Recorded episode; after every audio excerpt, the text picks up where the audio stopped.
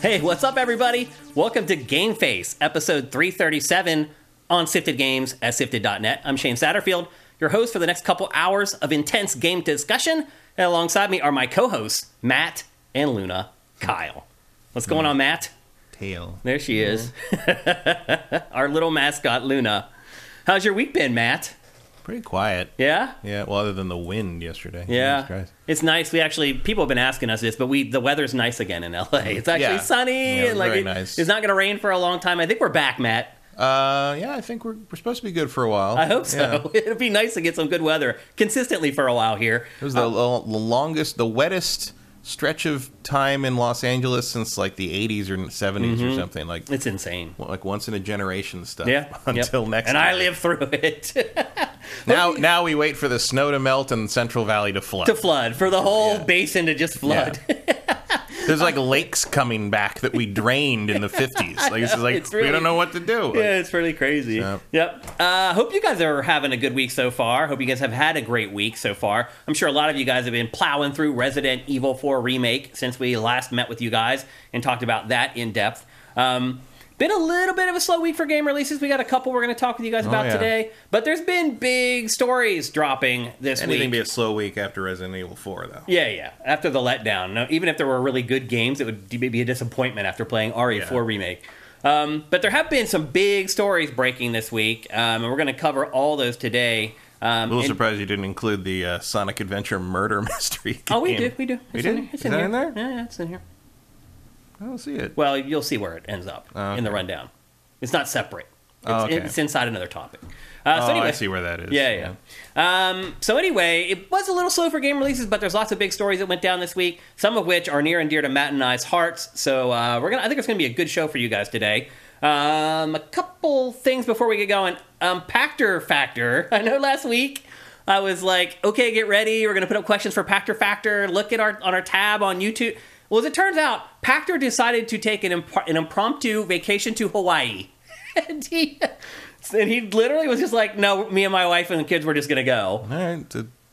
It's a good deal if you can get it. Exactly. I was like, totally cool, man. I'm like, go have fun. Enjoy your vacation. So man anyway, no longer has a party to plan. So. Yeah.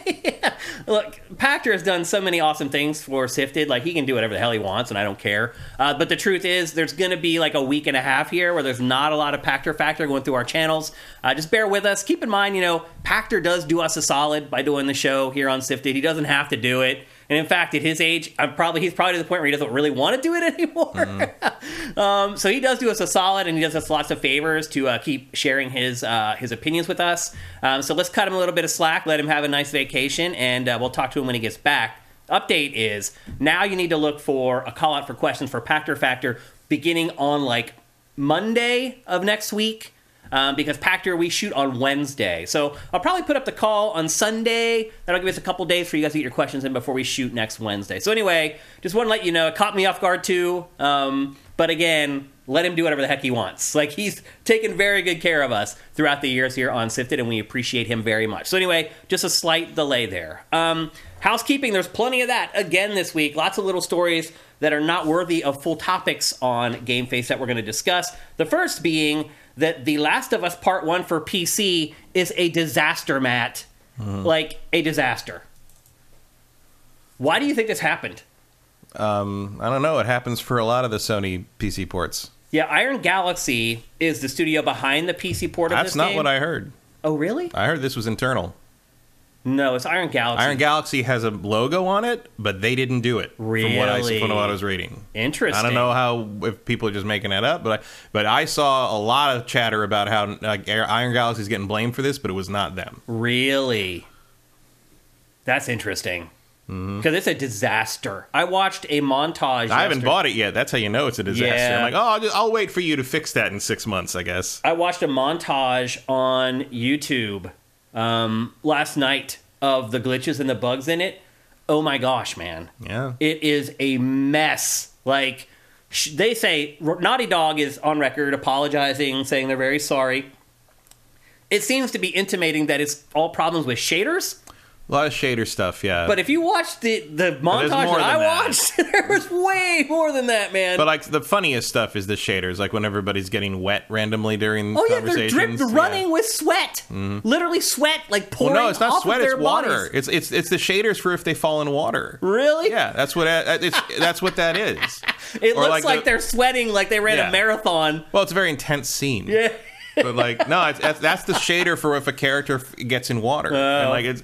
Or like it's like pouring off their chins. Or when Joel turns black, like that's an alpha channel prop. Yeah, yeah. And, like, that happens tons all the time in, like, game development. Like that's one of the fastest fixed bugs in any game. By the way, from my developer friend. Like, yeah, can we not have the character be in blackface immediately, please? Well, I also saw Joel, whose head had completely disappeared. That was funny. And his eyeballs are just floating in midair, and his mouth.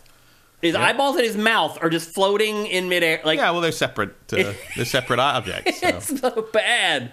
I can't believe that they would release it in this state. Yeah, it feels like you could get away with delaying this one. Yes, it's not like it's. But maybe they really. It's not like people are counting down the release date to the PC version. Maybe they were really locked into the right after the show ended date or something. But it's like I can't imagine there's that many people that were that couldn't have waited another month or two. It's like if Naughty Dog tells me that they're delaying something because it's not up to their standards, I'm okay with that. Mm. I trust Naughty Dog.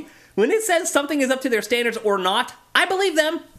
Delay it. No one's going to care. Everyone's going to be like, that's what you should do, Naughty Dog. That's how your games are. When they come out. It's probably not Naughty Dog's call. It's Sony's call. Well, also, Iron Galaxy for sure worked on the Uncharted collection or something. They did Uncharted and they did Horizon. And that also had issues. They were problems, too. Yeah. So, again, all I know is what's reported, and reportedly, this is an Iron Galaxy's game. That is not what I have seen from anything. Like, Naughty Dog worked on this. This is the reason Naughty Dog apologized and not Iron Galaxy. Interesting. Iron Galaxy's probably in there because they did a lot of groundwork in terms of porting from the platform, but it sounds like this was at least partially internal. Yeah. And again, you're still dealing with people that don't have experience porting to PC. And one of the biggest problems with PC is you do not really know what's going to happen until it meets the 4 million different hardware configurations out there. It's an issue. It's hard. Yeah, for sure. So, Swan Senpai says, it seems PC isn't the superior device anymore. Even RE4 has issues on PC.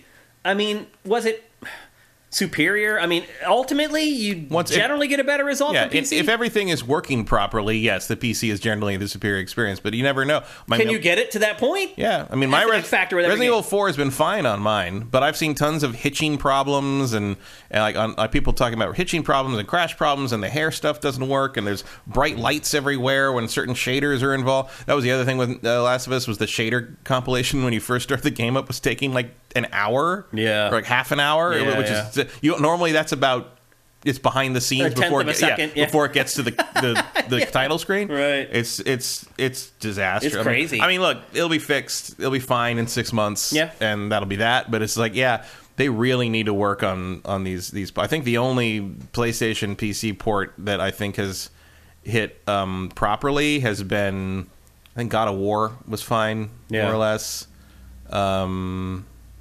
It's a bit of a black eye for Naughty Dog, but in the grand scheme of things, does it alter my trust in the studio? Not really. No, and I mean, it's kind of a who cares thing outside of the few people that, I would like to play this on PC with all the bells and whistles and stuff, but I can wait for that, whatever. Yeah. It's funny to see some of the PC-only players on there. It's like, suck it, PlayStation, now you're not so special anymore. I'm like, okay, but I played this a decade ago. Yeah. Like... some stuff, though, like the widescreen support, some of that stuff is pretty cool. So, hopefully they get it to a good place and everybody on PC can enjoy it. Bunko does note that Iron Galaxy also did the PC port of Arkham Knight. Mm. Oh, wow. I mean, I was surprised that they brought them in for, like, Horizon and those things when... Iron Galaxy's track record, whether or not they had anything to do with this particular port, not stellar. Great. Yeah, it's an odd choice.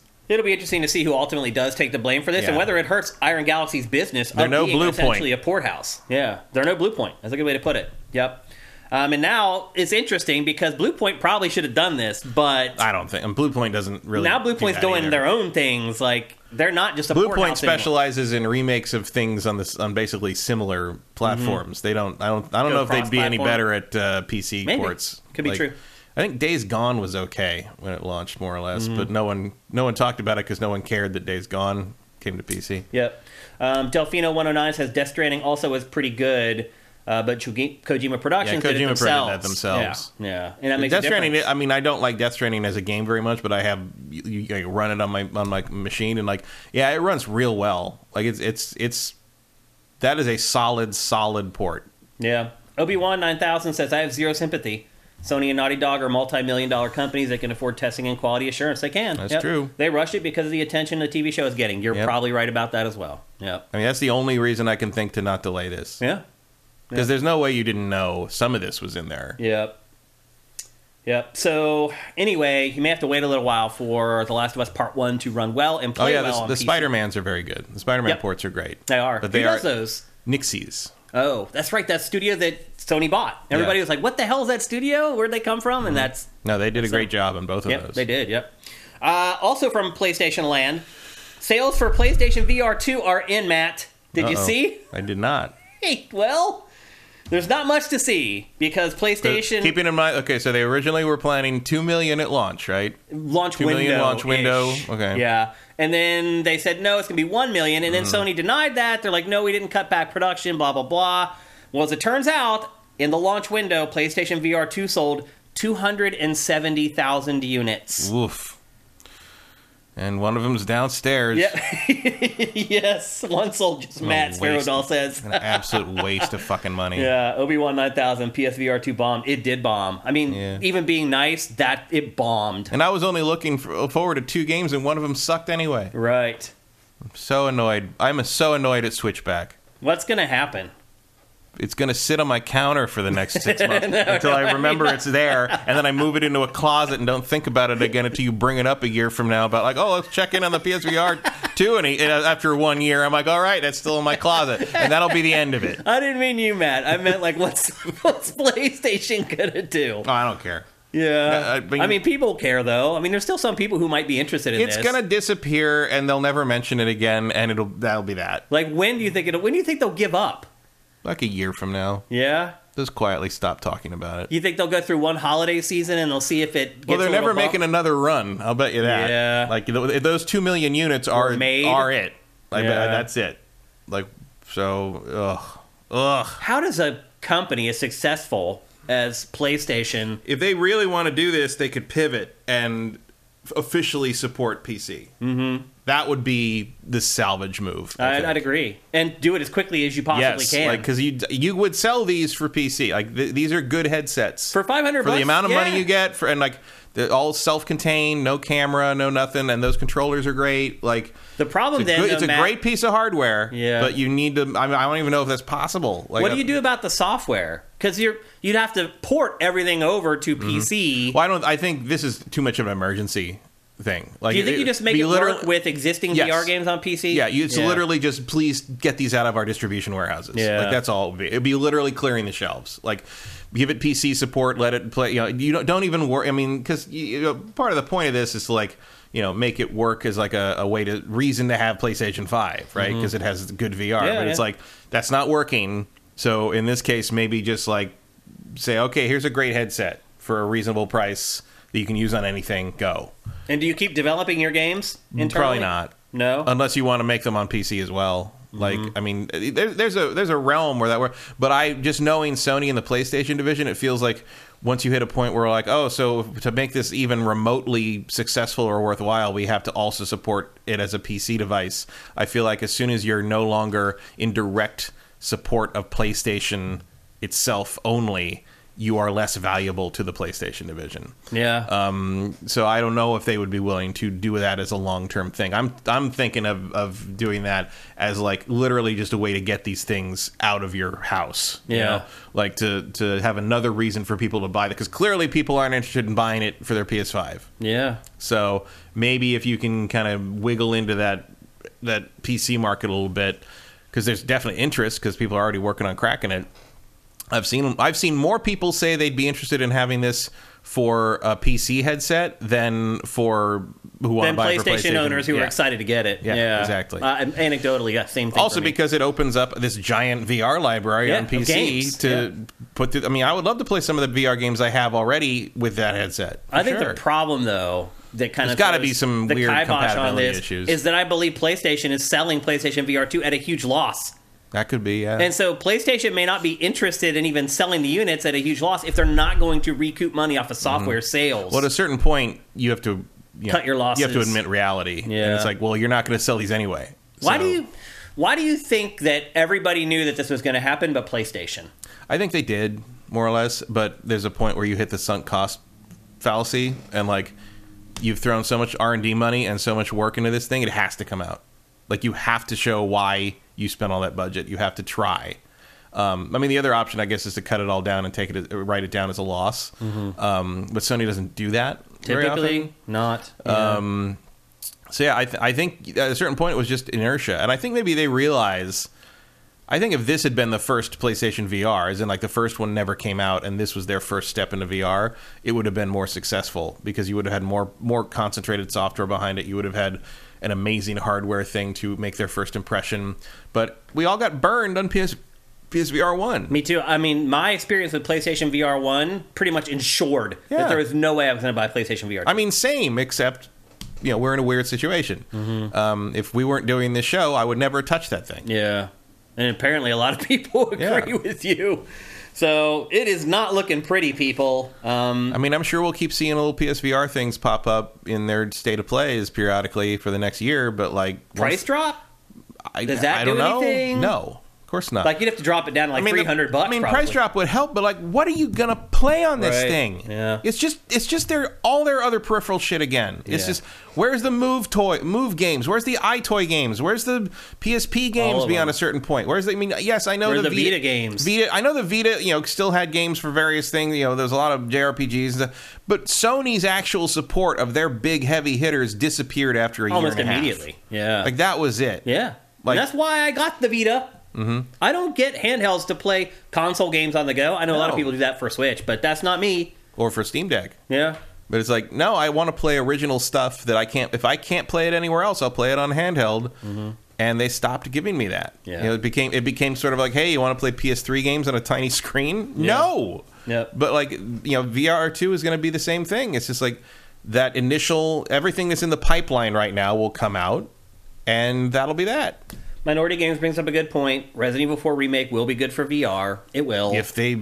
I think they're working on it. I'm sure they are, but like I hope they still put that on PS5. God of Gamblers 33 says, I got burned on PlayStation Vita. I mean, there's a vocal minority of people who think Vita was just fine. Yeah. They're insane and they're wrong, but they exist. They like a very specific kind of thing. Well, they like Japanese games. RPGs, if you were really into Japanese games, those weird little things you could only get on the online store. Mm-hmm. Like, I mean, that was robust, but it was all very one note. Most people and don't care. Yeah, it wasn't something that was going to break through anything outside of a very niche of a niche group. Yeah. The Vita is one of the dumbest things I've ever bought. Me too. It's, well, that and PlayStation VR 1. And just like PlayStation VR 2, the Vita is amazing hardware. It was certainly at the time. Yeah. It's gorgeous. But they didn't fucking do anything with it. I have one Vita game, Uncharted. I have like 8. I have 8 or 9. Yeah. I have Uncharted and that weird Shinobi Tenshu game. Yeah, Shinobi-Do 2. Yeah. Shinobi-Do 2. There was never a 1 My here. Games are weird that I have. I like the Persona ones. I have the Ys ones because I like the Ys games, and they were only on that for a while on the PSP. It's just like these weird little games. I put it away, packed it up. Boxed I don't know where mine is. Like 3 years ago, I have not it's somewhere in my office. It's somewhere in my office. I have my Vita games on the little shelf of all the failed PlayStation. Yeah, handheld and thing. but I have no idea where the Vita is. Yeah, Erebus Jones says it has no games. It was gonna bomb, and it cost a king's ransom. This is obviously going to bomb. Yeah, I mean we obviously saw it. If you watched Game Face leading up to the launch of PlayStation VR 2, when they announced it, we were like, what are they thinking? Mm-hmm. Why would you spend all that R&D on VR and blah, blah, blah? So this is a case where I hope that we were wrong, but as it turns out, we weren't, and we were right, and it's not looking good. I mean, I would say maybe at the holidays there's a price drop for it if it continues down this path. Maybe. I don't know. The VR 1 didn't really drop much. No, like, didn't. They were just like, you know what, we're just going to... I think there might be a floor to like how low you can drop that, because they probably are already selling it at a loss. Oh yeah, definitely. Maybe by then the cost. The price. I don't think you'll see an official price drop. You'll just see stores cut the price to get it out of their inventory. Mm-hmm. Yep, so anyway, future of PlayStation VR looking kind of bleak right now. Next up, we got some good news, and this is also, oddly enough, a PlayStation-related story. Final Fantasy XVI went gold. It is coming on June 22nd. There will be no delays. Not surprised after that demo that made the rounds about a month and a half ago. It looked really polished and really finished. Plus, they said, didn't they say back in like early 2022 that it was already pretty much done?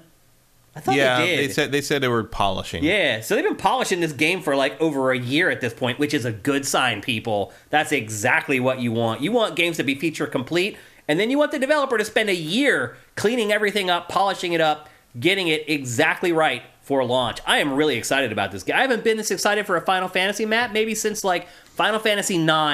Mm-hmm. Yeah, I don't think excited is the word I'd use, but I actually have hope this might be a good game for the first time in a very long time. Yeah, I am legitimately excited for it. So, I mean, to me, Devil May Cry action RPG, I'm in. Like, I mean, the thing is, I don't particularly like Devil May Cry very much, so it's not a selling point to me. Oh, okay. But I'm good with Devil May Cry every 3 or 4 years, which is usually when it comes out. But it's probably better than what we've been dealing with in the other Final Fantasy games. It's got to be better than the dude bro thing from Final Fantasy 15, and it's got to be better than the half-ass sort of like we can't commit to action or turn-based thing in Final Fantasy VII Remake. Yeah, where they just go halfway on each. Which was really just, I mean, I'm ready for these to stop feeling like Kingdom Hearts. Yeah, you know, I'd agree with you. That's a good way to put it. Like I never liked navigating a menu in the middle of a real-time battle, and they've sort of constantly had that go on. You know, there's a period where like 13 where they were afraid to break out of the turn-based mold, but they still kind of made it look actiony. And then like they did Final Fantasy 15, which is like, oh, it's going to be an open world action game, but also like the combat's really stiff and sort of weird. Oh, 7, well, we'll just have it slow down a lot, but it's still but it's like, just make a fucking, you know, this definitely is more like, I mean, I don't like Devil May Cry that much, but this definitely feels like the thing they've been flirting with for 20 years at this point. It feels like they may have finally got there.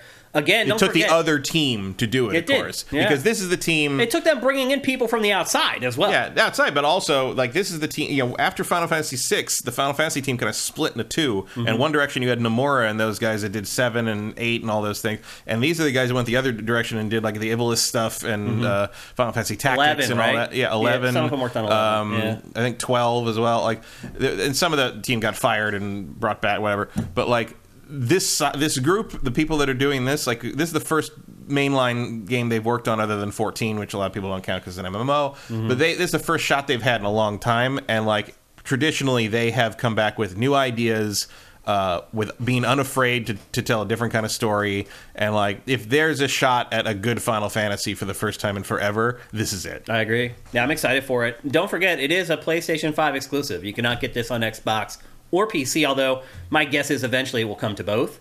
But initially, I think it's at least did we hear 6 months or something like that? But then they said something like there's no way we would get the PC version ready in 6 months anyway, or it was something like that. Yeah, this is a PlayStation exclusive for all intents and purposes. And for quite a while. Yeah, so don't expect to see it anytime soon if you're an Xbox owner or a PC player. Next up, this is a weird story. So Ark 2 was delayed. This game was supposed to come out. I didn't even know that was supposed to come out this year. It was actually supposed to come out last year, Matt. I mean, I knew that was like they were flirting with it, but there was never a release date or anything. I think this trailer maybe has 2022 in it. I think it does, actually, at the end. Yeah. Obviously, did anyone ever believe that when they didn't even show any fucking gameplay? Probably not. I mean, I don't think we did.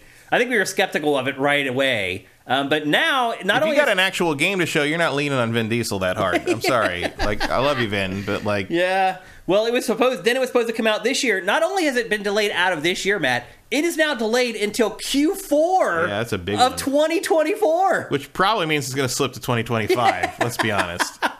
That's giving yourselves a lot of leeway to get a game done.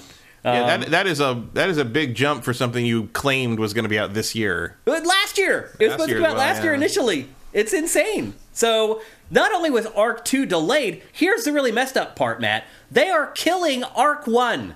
Mm-hmm. When this game comes out, they're taking down the servers for Ark 1.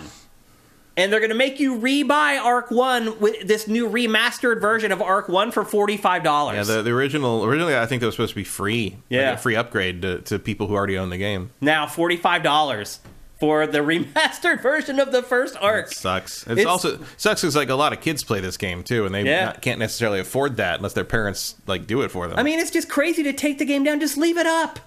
Yeah. Why? What? Why? It sounds like they need money. I mean, yeah, because this game was delayed for 3 years or whatever. So you thought there was going to be revenue coming in from this, and it's not for another year or more. And now they're like, what are we going to do? And probably you're right. Probably initially. Gouge the existing fan base, apparently. Exactly. Yeah, and you're right. A lot of them are kids. All my nephews love Ark. Love it. And I'm like, I really have problems like getting it going like the first. They have no problems at all. They just chop that tree down, no problem. They're like, what are you talking about? I'm like, I don't know. I thought it was weird and hard to like get over the hump with. Not kids, man. They figured it out right away. It's amazing the stuff that some of my nephews have built in Ark. I loaded up a bunch of old Apple IIe games last week. And there was things where I'm like, I used to play these games I used to play as a kid for hours and hours. And I used to be like, walk through them with like no hits. And so I'm like, what am I supposed to do? I don't know how I figured that out. There was no internet. There was no instruction manual. It just came on a disc, and my cousin gave me, and I'm like, I don't know what this is. Let's see what it is. And I'm like, I don't know how kids do that. We did it too, but now I do not have the patience for that. I think because I know that life is finite. Yeah. When you don't know that you're going to die one day, it's easy to sit there and just play the same Conan level over and over again. Bunkgo says gameplay is you hit big rocks into little rocks. Yeah, that's pretty much it. That's pretty much how it works. Kids love it, though, for whatever reason. Nothing in Ark is as cool as this scene. No. Like, none of this nothing, happened. Yeah. I mean, this trailer is like, it's for a game I've never seen before, basically. No. I'd love to play it, but it sure is in Ark 2. I agree with you for sure. Barry Lomax says, one of my friends loves the first Ark. This series is the king of delaying stuff. Yeah, it does tend to delay like it's DLC. It never really gets stuff out on time, unfortunately. If you're looking forward to Ark 2, you have a long, long wait before you're finally going to get a chance to check it out. Playing it is just like, oh my God, nothing in this whole thing. None of it makes sense. None of it feels good to play. It makes Warframe feel weighty. Yeah, and if you want to keep playing the first Ark, you're going to have to pay for it again. You're totally right. That's why. Like, they need money. They need revenue. I mean, at least they've been giving away, basically giving the game. I mean, you could get that game for like $3 on a couple of sales. Yeah, wasn't it on PlayStation Plus 1 month too? Yeah, every sale that the base game goes down to like $5 with like an expansion included or something. It's like.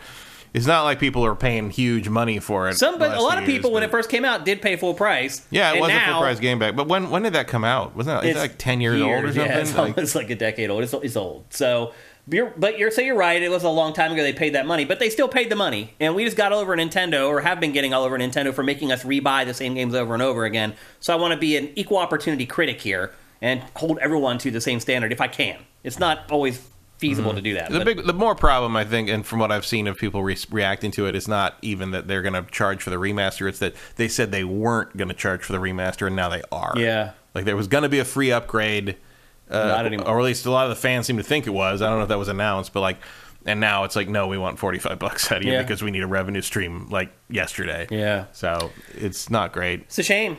A couple more things before we get going into the show proper. Xbox filed a controller patent, or they've discovered an Xbox controller patent this week, where the controller includes a touch screen that will let you access social media and your saves. So I can already access my saves, and I do not want to access social media. Yeah, so. It's like a VMU all over again, kind of. And except Godzilla's not in it, which makes it inferior. Yeah, well, the cool thing about the VMUs for Dreamcast was you could pop them out, and you could actually take them, and it had a little D-pad and a button on it. Yeah, play them as little mini-games, like Tamagotchi stuff for Sonic on there. Like I said, there's a Tamagotchi Godzilla game for the Japanese games. You could, there was like Fantasy Star Online had some things. None of them were any good, but it was like they tried. Yeah. So anyway, they all still work. I give them credit for that. Like all my old ones still work if you replace the battery. Yeah. Is this a good idea, Matt? Is this where controllers need to go? I remember those things already cost like $100. Like I don't need paying for a touch screen. I can't remember if it was the Switch or the PlayStation 5. There was like a fake mock-up video making the rounds. And the controller had a screen on it. That was a PS5. Like an early PS5 controller. And I remember when I saw that, I was like, that's kind of cool. But in the context of this, it doesn't sound right. No, it's just, I think even at the time I said, it's just another thing to break. Yeah. It's another thing to go wrong. Any moving parts, that's just, You're right. It's like when they started making disk drive consoles instead of cartridge consoles. Suddenly, you have to send them in for repair a lot more often than you had to whenever they didn't have moving parts. So that's a big part of building anything, is how many moving parts does it have, because that basically increases the breakage rate on anything. Yeah, and, you know, more and more, you know, it's like the Wii U is the same issue. You know, that screen, if that something happens to that gamepad, you're screwed. You can't get them anymore. Luna wants your attention. Aww. No. And then the final story before we get into Game Phase 337 proper is, over the weekend, a lot of press and influencers were able to check out the Super Mario Brothers movie. And they came out of the movie gushing, pretty much. I don't know that I read a single impression of the movie that was even slightly critical. I saw a lot of them that were like, "Oh, if you're a fan, you'll really love it," which is social media influencer for "You're not going to like this if you don't already like Mario." Oh, you got to read that stuff a certain way. Like all those premiere things are they just invite online people and you know, like fan site stuff and influencer people they know are going to. Or at least say they like it. People are going to say what they want them to say, so they get to stay on the list and go see the next one early, because they're not there to give you an honest review. They're there to give you to get clout. All right. And then the actual professional reviews came out this morning. That was what I was getting at. And it's sitting at something like a 45 on Rotten Tomatoes.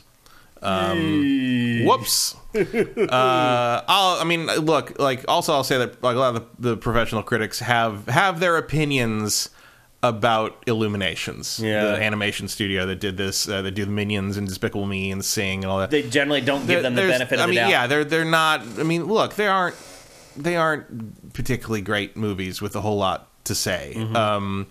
And if your job is to watch movies and tell people what you think of them, I can understand why you'd come out of some of those movies and just be like, "Yep, that was a movie." Yeah, you know, that's about it. But like. You know, I guess Very Gooster is saying it's jumped up to 54%, which is still not great. And I mean, look, it's Mario. It's probably pretty bulletproof. I think I have predicted for a long time this movie will make $1 billion, and I think it still will, because nobody has to like it. Kids just have to want to see it over and over again. And if there's one thing kids do want to do over and over again, it's see Illumination movies. Yeah. The Minions movies did well. Despicable Me 3 did well. Sing did obscenely well. And that's just a bunch of animals singing for an hour and a half. Kids love that stuff, though. Oh, yeah. Like, have you ever seen Trolls World Tour? I know. It's incredibly not... I'm sure it's terrible. Incredibly not amazing, but, like, I know... I have friends who, their kids, have watched that movie, no joke, 100-something times. Wow. Like, kids just... I mean, I used to do that, too. I mean, kids like Barney, so... But, yeah, kids find whatever they find, and they watch it over and over again, just as, like... I did it, too. So, yeah, I was a kid. I wore out 2 tapes of The Mouse and His Child when I was 2 and 3 years old. And if you go back and watch The Mouse and His Child, which is one of those old, weird, dark 70s animated movies, you're like, if your 2-year-old was watching that over and over again, you should be worried. Like Watership Down. Yeah, it's a similar thing. I can't believe... Rikki Tikki Tavi. Hugo the Hippo. Yeah. You want to Charlotte's Web. You want to see... Well, Charlotte's Web is a little less, but there's dark moments, yeah.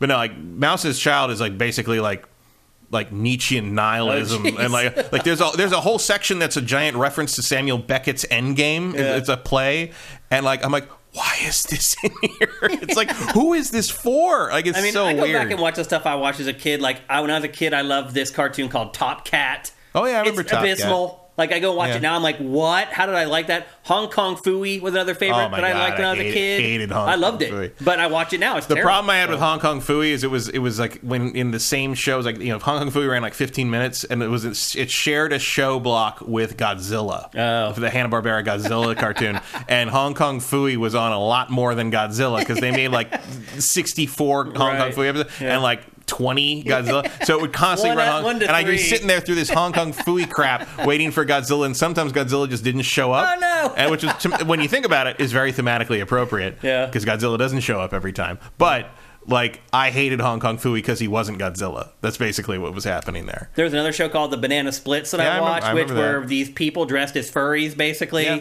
I remember. I love that, and now I watch it. It's like a bad acid trip. Yep, a lot of that shit is like that. It's really crazy. But go watch Hugo the Hippo. I'm sure is on YouTube somewhere. Go watch that and like get through that to see if you want to see a scene. There's a scene in the middle involving like food or drinking or gets drunk or something. If you want to see a scene that without any question was just people took drugs and animated it. Hugo the Hippo. Okay, check it out. So anyway, I'll say this, like, I'm probably going to go see the Mario Brothers movie because I feel like we need to talk about it in next week's show. But after these reviews, I probably, if I didn't have to go see it, I probably wouldn't go see it, Matt.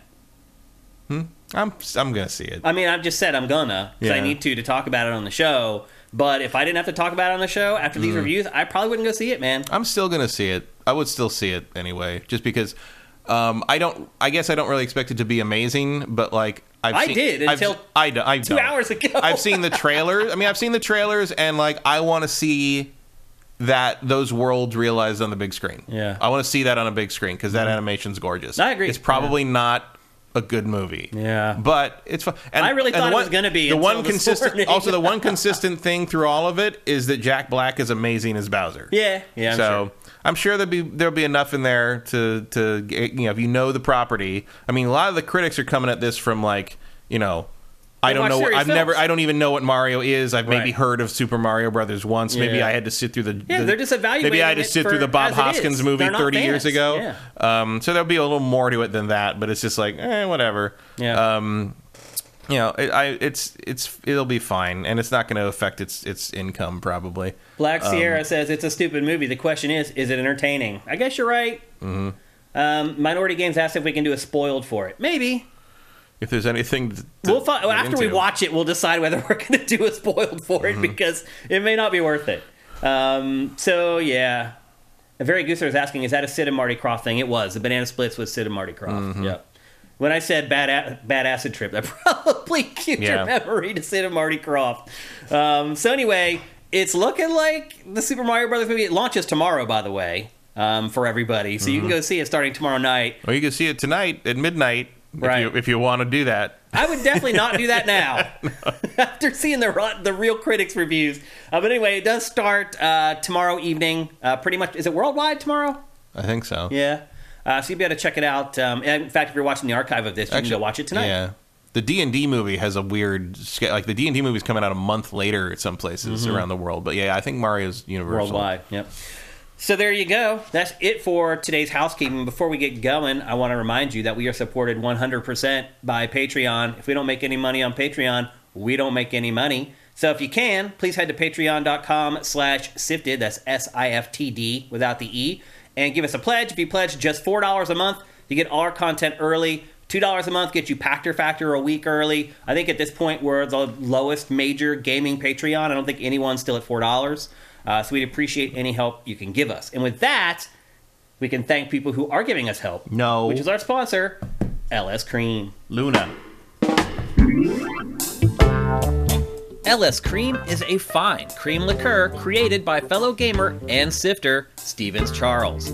It's inspired by an ancestral recipe from Haiti called Cremasse, and a double gold winner for its original taste at the New York Wine and Spirit International Competition. LS Cream can be enjoyed on the rocks or as a mixer for drinks with its rich blend of fresh cream and neutral grain spirits with notes of coconut, vanilla, cinnamon, and nutmeg. It's great in coffee or to make espresso martinis. To learn more, discover amazing drink recipes, or to track down your own bottle using a handy store locator, head to creamls.com. That's creamls.com.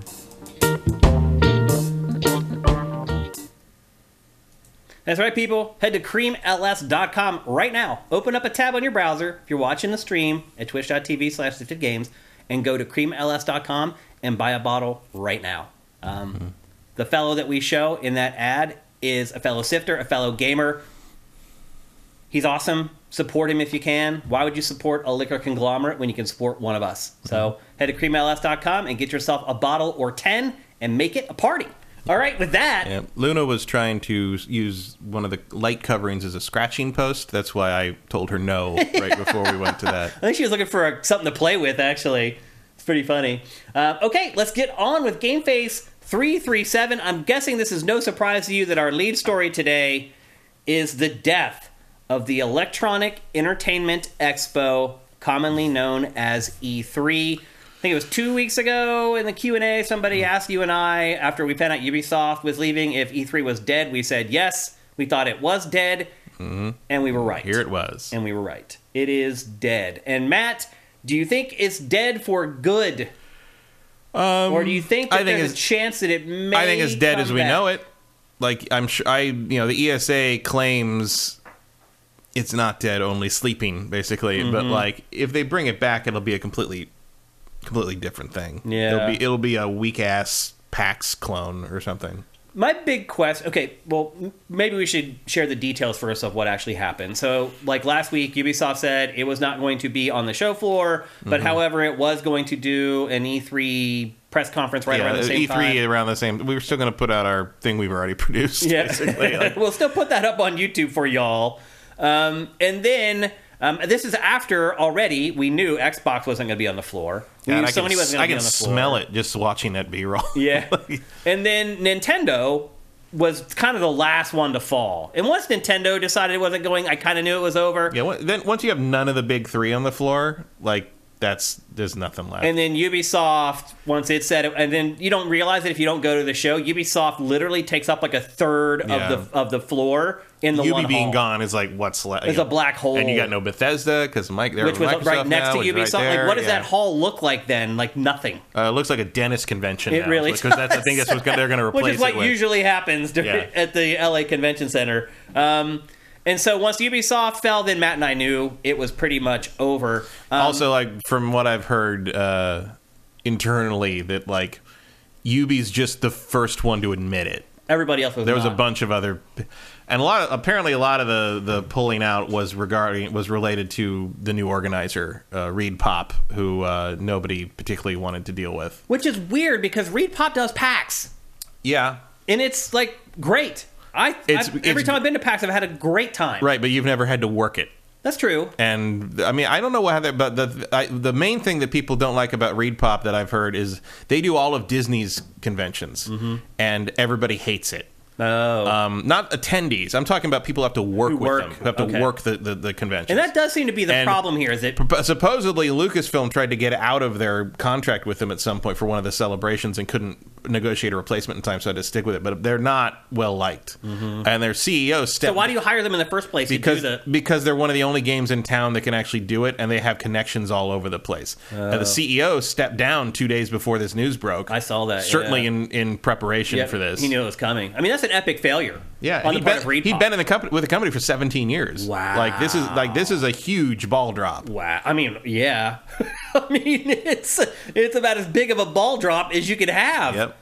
I mean, it's mind-boggling to me, Matt, that we can have things like PAX here in the U.S., but we can also have things like Gamescom over in Germany that are just gigantic. Gamescom was built as a public event from the beginning. But right. That's the difference. Why don't they just pivot to that for E3? You're expecting some kind of agility out of the ESA? I'm saying we should be able to expect that from an organization that represents the gaming industry.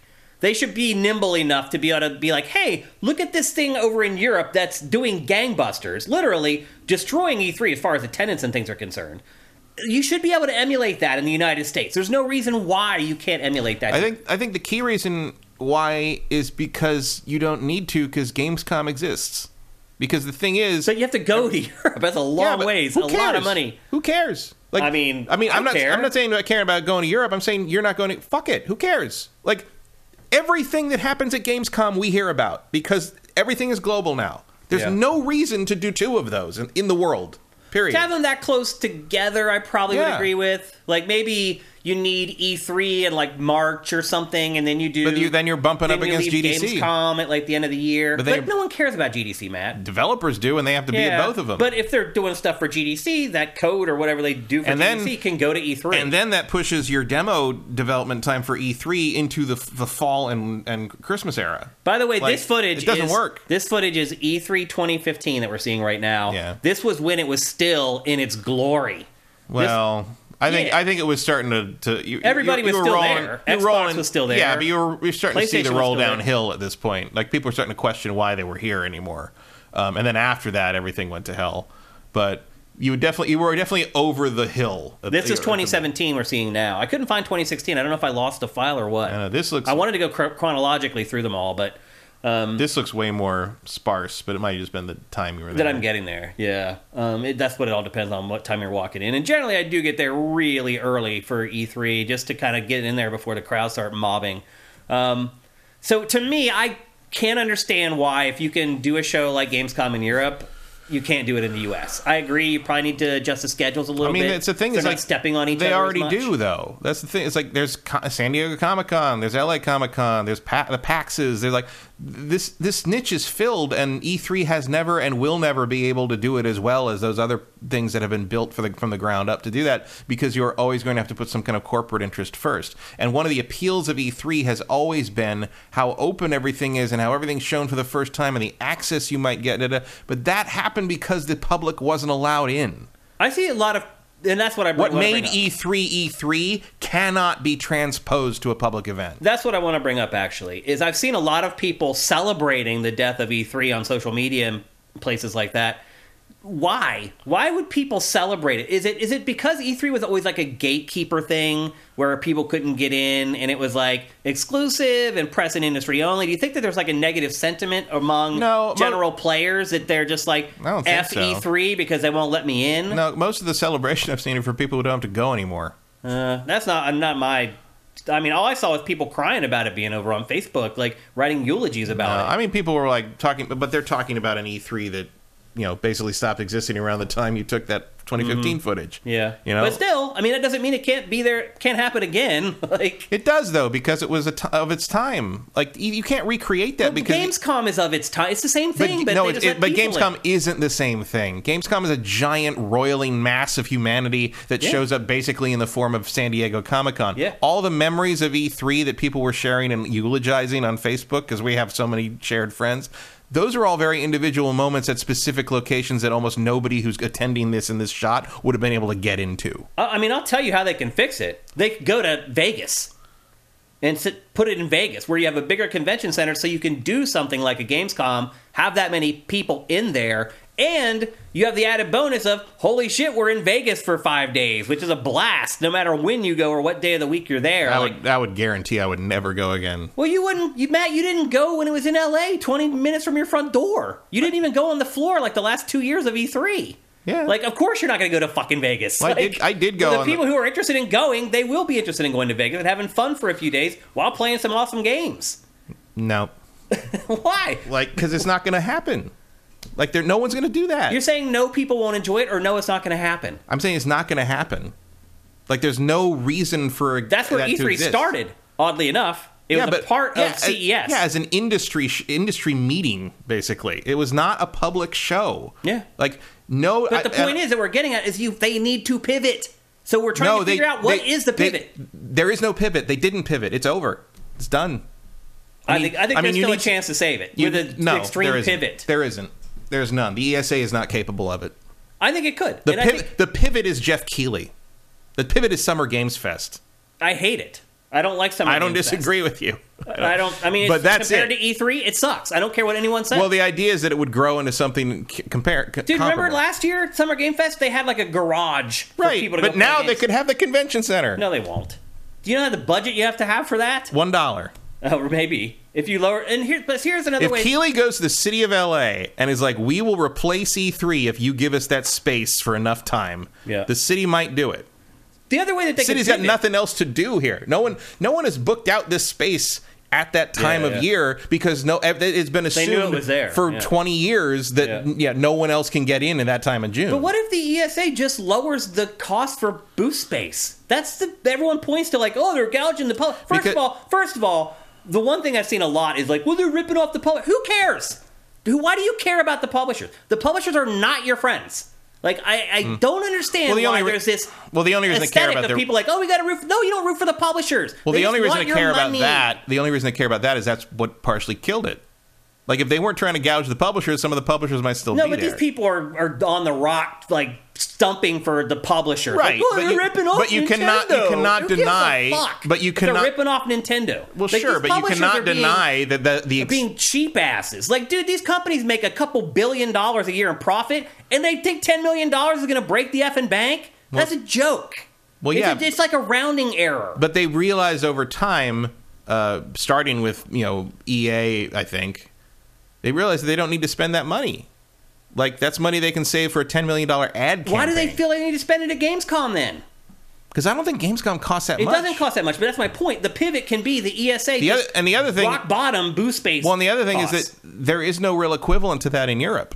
Yeah. Like, no equivalent to E3 here. Well, there is, though. PAX isn't the same thing, but I'm talking about stuff like San Diego Comic-Con and, like, large conventions. That's not for gaming, though. Gaming is like a tacked-on thing that they nail on the side of Comic-Con. Right, but it still reaches the same number of eyeballs. I mean, it actually reaches more casual eyeballs, I would argue, than E3 does, because there's just San Diego, for sure, yes. Yeah. But the problem, I mean, again, and we've been over this. Carmena says, imagine Pachter's parties in Vegas. Yeah, that's true. Holy moly. It would actually, that would be bad. That would get messy. Things wouldn't happen the next day. I mean, don't forget, Matt, that was it the last one? And I'm not going to name names, but there was a person from the industry who got drunk and was sitting out on the window ledge, like, yeah, basically threatening to kill himself. Yep. Yeah, that was in L.A. So imagine what happens in Vegas. Well, I'm just picturing there's certain people who attend that party that we both know that I'm like, okay, now we're in a city where there are strip clubs everywhere and casinos in those strip clubs. I mean, I can't even imagine 4 a.m. after Pachter's party in Vegas with certain parties. Yeah. Swan Senpai is asking, like, how much time and effort it takes away from developing a game to make the E3 demos. But here's the thing. Back then, a while ago, it used to be a big deal, because you're right. You'd have to set up this team to make this but now, you're just making demos, because that's what you do. You put demos up on the PlayStation Store. Some games do. Most of them do not. Those big games end up getting either a beta or a demo these days. And also, a lot of those games, the thing you show at E3 is absolutely not the demo you give the public. That's true. Like, it's another... I mean, every developer I know... They'll let us play more broken stuff because they know that we understand. That every developer I know I've talked to about this in the last week has been like, everyone is over the moon that we don't have to waste a whole group of people making a demo for this anymore. Yeah. And the only thing anybody's even mad about is that they didn't find out sooner. So they could, because they've shunted all their demo people back onto their main team, and they're like, we're going to finish this game 3 weeks earlier now because we don't have to make that demo. Mm-hmm. And it's like, what do you want? You want to look at somebody talk about how they touched a game in LA, or do you want to play a game earlier? Yeah. Like, this is going to speed things up and make the games better in some regards. And you're probably going to be more likely to get that demo that isn't at E3, the demo made for the public, put up online for you to play yourself. Maybe. Like, you know, I can't disagree to some degree with Steph Sterling from the Jimquisition this week, where they said, they were very adamant years and years ago about not having to go to E3 to still do their job. And their editor now, I guess, called a couple years ago and was like, yeah, you were right. Like, we didn't need to, you can get more done with reliable Wi-Fi given what you need to do. And they're like, it was just the absurdity. And look, I get that Sterling is not, Sterling's not a party person. Sterling's not someone who goes around and wants to go. Not a social guy, a social person. Yeah. But like, they're like, yeah, it was so absurd to me that I'm sitting here, I waited around and made an appointment and did all this stuff to play this game, and all these people are in line to play this game, and we're all going to be playing the same game in like 3 months. Who cares? Like, we can report the same thing if we sit down with a touring demo that they do, or something they send us, or preview code they send on a disc. Like, the same thing, and the advantage of E3 for years and years was that everyone was there. The press was there. The mainstream press was there. This was where we used to go back. That's the other big thing about this. Like, we used to go back to our footage and our experiences at E3 back in the 2000s. We'd go back to that over and over and over again. Just in terms of talking about it, or in terms of using it as B-roll or whatever.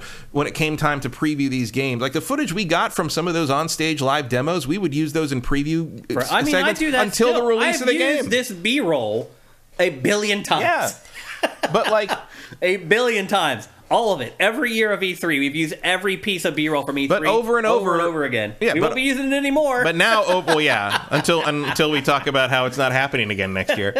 But over and over again, you see that, you get the same attention and same results from just putting stuff up like the Nintendo. I mean, Nintendo... I don't know that there's a way to really measure that, because you're just assuming that, it wouldn't grow more if they actually had E3. The industry's doing fine, I agree, but you don't know if it could be doing even better if they actually had the show. There's no way to know. Another world where the ESA is competent, I suppose, that could have happened, but this was inevitable. This was the writing for this was on the wall when you were taking this footage, and you didn't believe me, but I was like, this is going away eventually because it's not worth it. It doesn't. It's no way. There's no way to cut through the noise. It was also different, 15, 20 years ago when the industry was smaller and, not all, everything was happening all the time. Mm-hmm. And you could, there was a time when The Witcher was like this little thing somebody found in the corner of the BioWare booth. Yeah. And I was like, what is this? What is this random Polish man demoing this game I've never heard of with a weird name? And all of a sudden, everyone's like talking about this Witcher thing. Like, that doesn't happen anymore. Yeah. Like, you can't find things like that anymore. Here's the other thing, too, is that, like, PAX, even Comic-Con, they don't get on national TV. No. E3 would. But increasingly, like, they realized it didn't matter. I mean, I certainly know a couple of the PR people, and I'm like, yeah, it didn't matter in the end because, yes, you get coverage from CNN, but nobody remembers that 6 months later when you're running your ads on the NFL game anyway. Like, it doesn't, nobody, I have never run into a casual person who doesn't already know what E3 is, who knew any of that. Oh, big ideas, though. Like, you debut the Wii. People remember that. They're like, oh, there's a console with motion controls now? You debut the Switch. Oh, it's a console that plays as a handheld and a console, and you put it in this dock. People remember that stuff. You debut the PS5. They don't remember, like, you debut the PS5, Dragon Age 4. They don't remember stuff like that. They remember the big stuff. But PS5 got was not at E3, and all the mainstream media covered it anyway. Yeah, but PS5 is just like, it's not. There's nothing special about it. It's just a more powerful console. It doesn't have like a unique selling proposition like some of the other stuff that does hit in mainstream when you show it to people. So it's like, for instance, when the Wii came out, like, we had a PR firm at Game Trailers who would always book me on stuff. Like, that's how I got on ESPN, and I argued with Terrell Suggs. Like, they were always out, like, pitching me. When the Wii came out, I couldn't keep up with all the local LA TV stations who wanted to bring me in to demo the Wii. In fact, Nintendo sent me a Wii before they sent it out to the rest of the press because I was like, look, I have 5 TV stations in LA that want to see this. And they're like, okay, we'll send you one. And it was so dumb. They sent me one, I did the local LA, like, news station tour, and then I had to send it back, and then I got my Wii, like, 2 days later. Yeah. It was so ridiculous. Right, but the Wii... But the point was, Nintendo was like, when I told them I had booked this stuff, they were like, hot damn, we're all over it. They, at least back then, yeah, 'cause it was 2006. Definitely cared about TV coverage. It was 2006. But people care because you reach people that aren't going to watch... The Switch didn't need Jeff Keighley's stream, and they aren't going to watch Game Face. The Switch didn't need it. Didn't need what? The E3 reveal. How do you know that? Because it wasn't revealed at E3. But, I mean, you don't know if it would have done even better. How could it have done any better? Well, it sold out. I mean, anything that sells out. It's like the PS5. They couldn't make them fast enough. The thing we won't ever know about PS5 is how many they would have sold if the chip shortage hadn't happened. Right, and we don't know how many Wii's they could have sold in the first year if they had their production issues sorted out. It's the same thing. So Veritas makes a great point. None of this generation was unveiled at E3. Yeah. And it's fine. Yeah. Yeah, because it can't manufacture once them. Sony dropped out and PS5 happened anyway and was not it doesn't matter. Like, it none of it mattered. So no convention matters then? Not really. Ever again. No convention ever matters. There's no point in ever having conventions. Well, again, all these gigantic buildings that they've built, they should just sit empty for eternity now. That's it. The conventions don't matter. Well, there's no point to them. Conventions aren't for this. This is not a convention. It's an expo. It is. It was a convention this last few years when it let... general audience and that was one of the things that killed it because that's not what it was supposed to be. You're looking at this B-roll. There's not a lack of people there, Matt. No. It's freaking mobbed. But like, it is mobbed, dude. A lot of those people have to be there. Well, they want to be there. They don't have to be there. A lot of those people are there for their jobs. Yeah, but they want to be there. That's why they have those jobs. They got in the industry because this is exciting to them. It's exciting to me. It's not to you anymore. That's fine. It still is to me. Well, I still like going into a room and seeing my industry going, blow. Well, this is our industry. Deal with it. Like, well, apparently it's not very exciting to anybody anymore because they're not going. Who's not going? Why are they? Why are these, sold out their tickets? Why are these general public? Why are these companies not going then? If it's so important, why did Ubisoft pull out? If this is so important, because they're cheap AF. That's why. Okay, they are, dude. They're equivalent over $10 million. Are they still going to Gamescom? Because it's $1 million instead of $10 million. It's cheaper. It's all about money. That's all it is. If you talk to any of these people, PR people that I talk to, it's straight cash, homie. That's it. There's no other bullshit that they're thinking about. It's all money. That's it. And that's why they left. And why don't they feel like they're getting their money's worth from it? I don't know, because they think the internet, it doesn't make a difference. You can watch a you can watch a YouTube stream and it's the same thing. I don't agree with that. I know why they're doing it.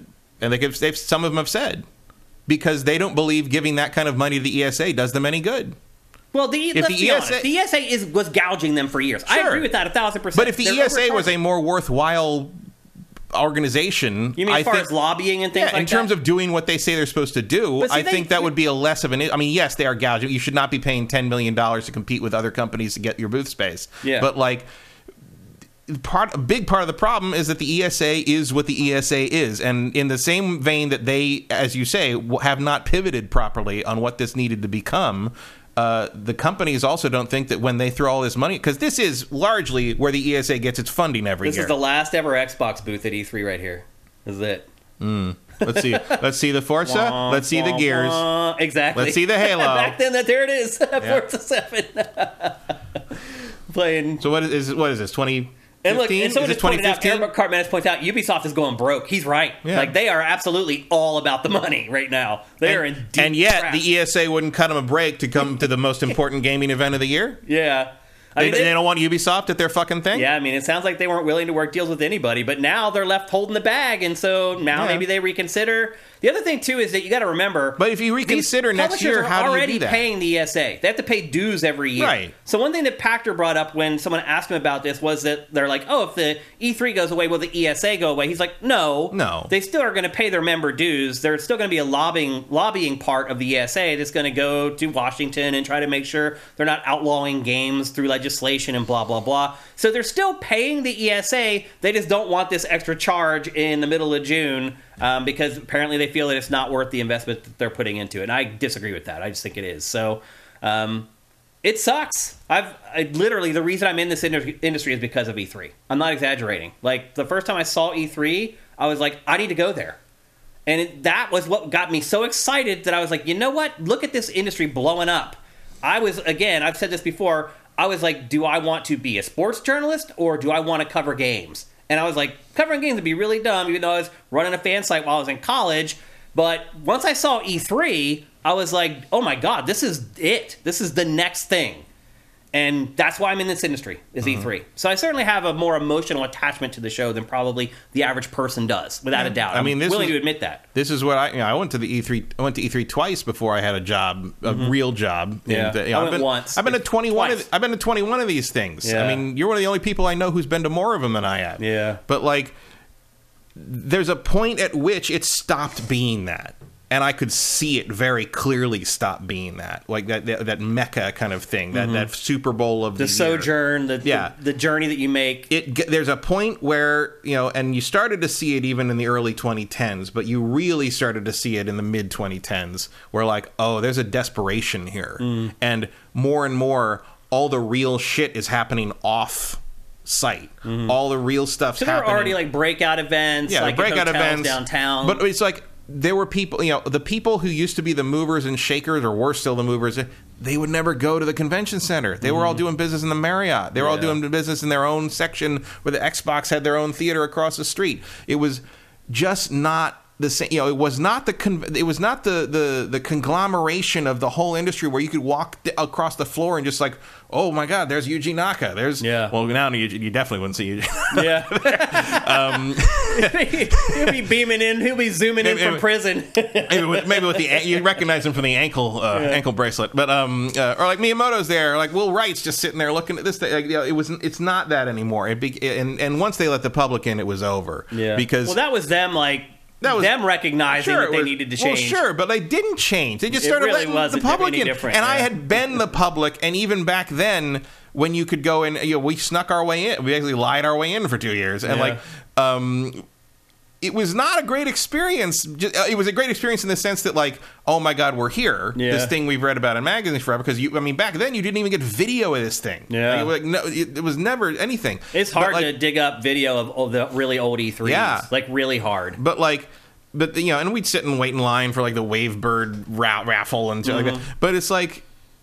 Like that's gone. Like I mean, and because now, like the show did change in the sense that like they adapted to how many people were coming in, so the demos either got shorter or everything went closed. I mean, the amount of stuff that went closed doors starting in 2010 was absurd. Mm-hmm. Like, there was a point in the early 2010s where I sort of looked around and realized, like, if I didn't have my press pass and all my friends in PR, I wouldn't have gotten to see anything this year. You'd see like 2 or 3 things in a day because the lines were so long. And a lot of the stuff you wanted to see, you just couldn't. Most people just went there to get the free swag. But then that went away. Yeah, too. Like towards the end, they even started cutting back on that. Long gone is the day when I got a free Wavebird at E3. Yeah. Like, that is a very different world. Yeah. And like, so I understand that kind of that emotional attachment in that sense. But it's like, to me, like, I don't have a whole lot of emotion. Like I don't have a lot of sentimentalism when it comes to, like, you know, industry stuff of any industry, even the movies, which are maybe the main thing I love the most.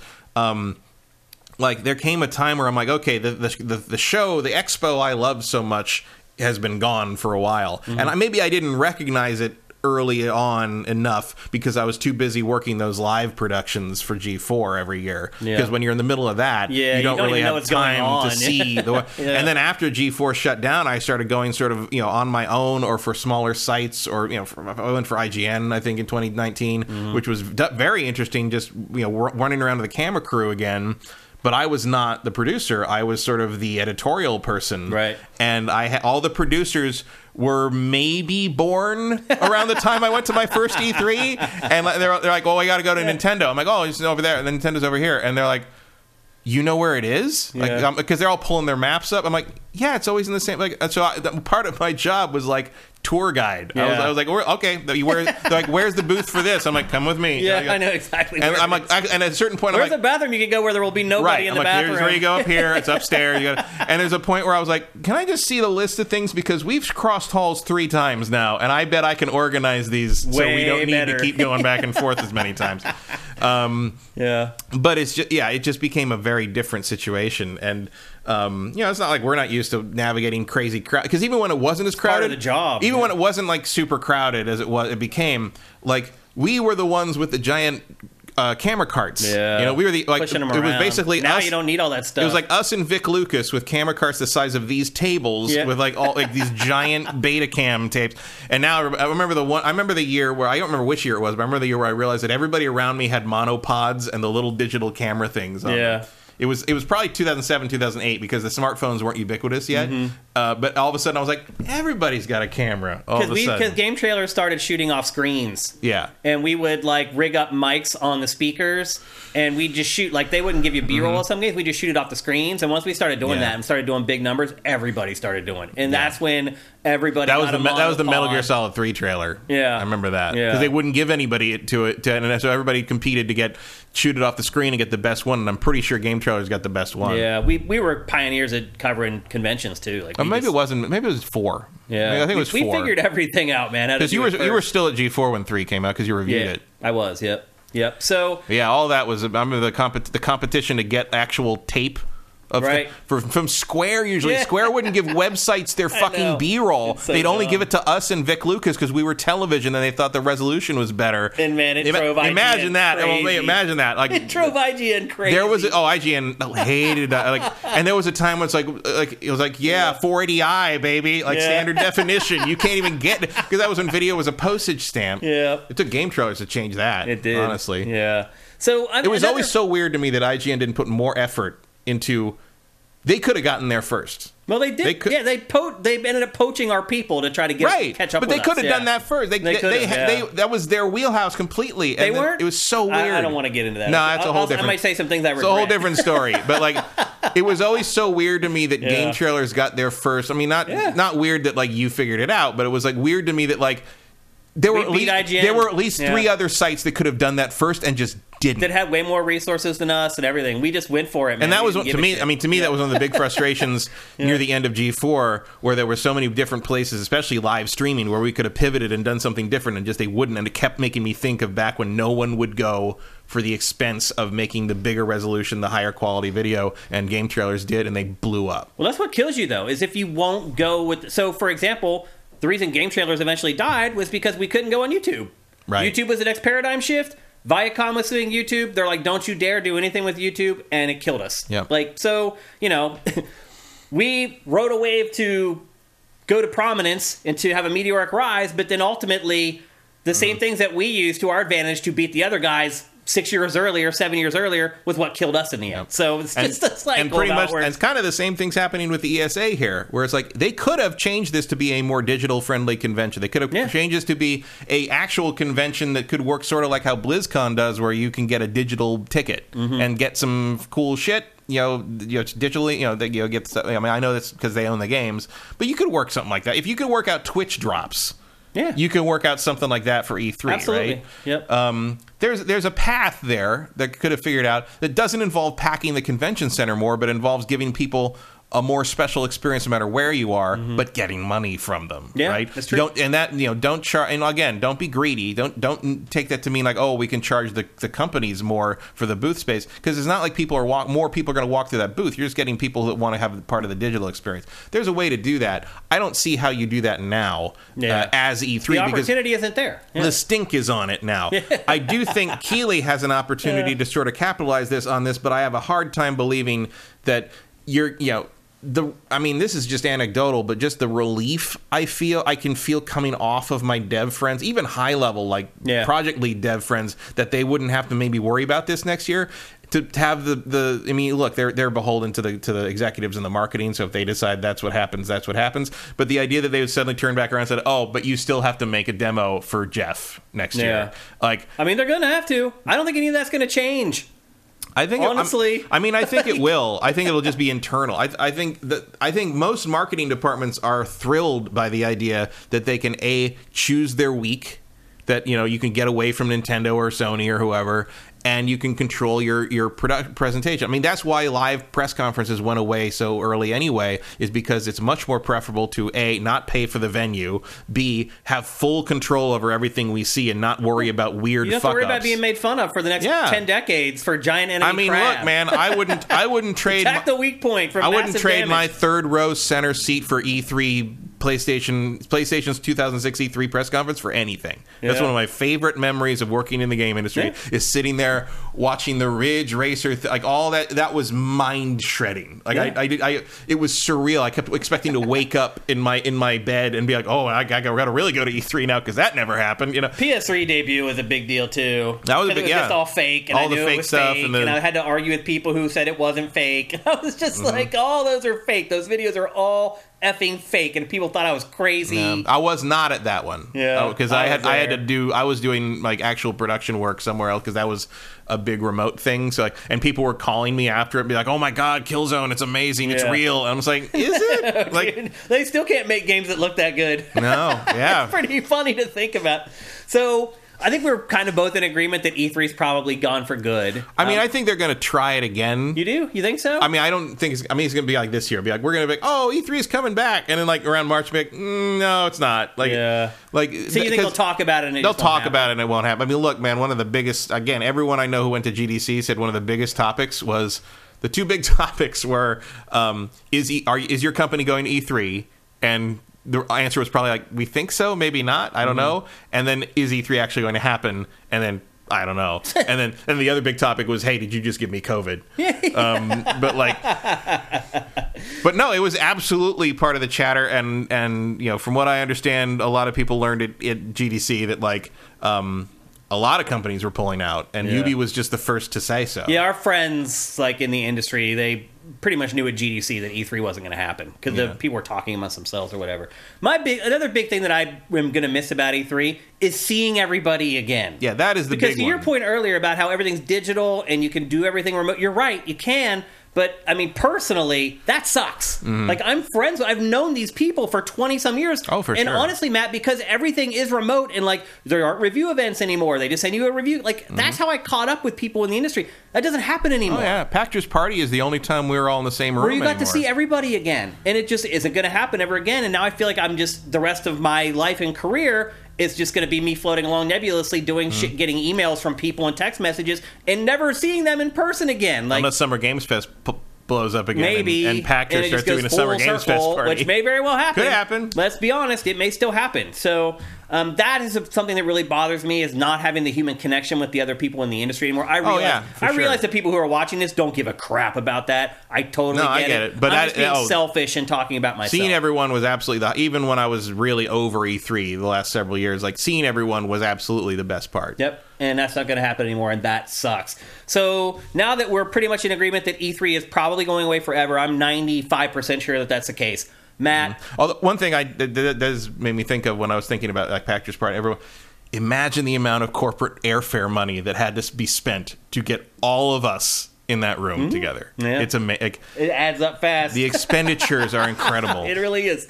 So now that we've... And that's not even counting how much Pachter spent on the sushi. And the liquor. Yeah. Oh, the liquor. $40,000 he spent on liquor at that party.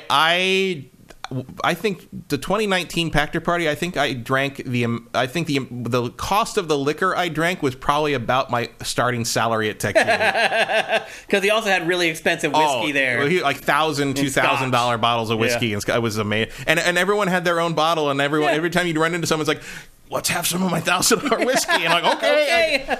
I'll never get this chance again. That was where I learned that tequila, $1,000 tequila, just kind of tastes like water. It does. It doesn't taste like tequila. It doesn't taste like anything. The better the tequila is, the less it tastes like tequila. That's how it works. Yeah, that was an eye-opener and then an eye-closer. Yeah. I was asleep by 11 o'clock that night.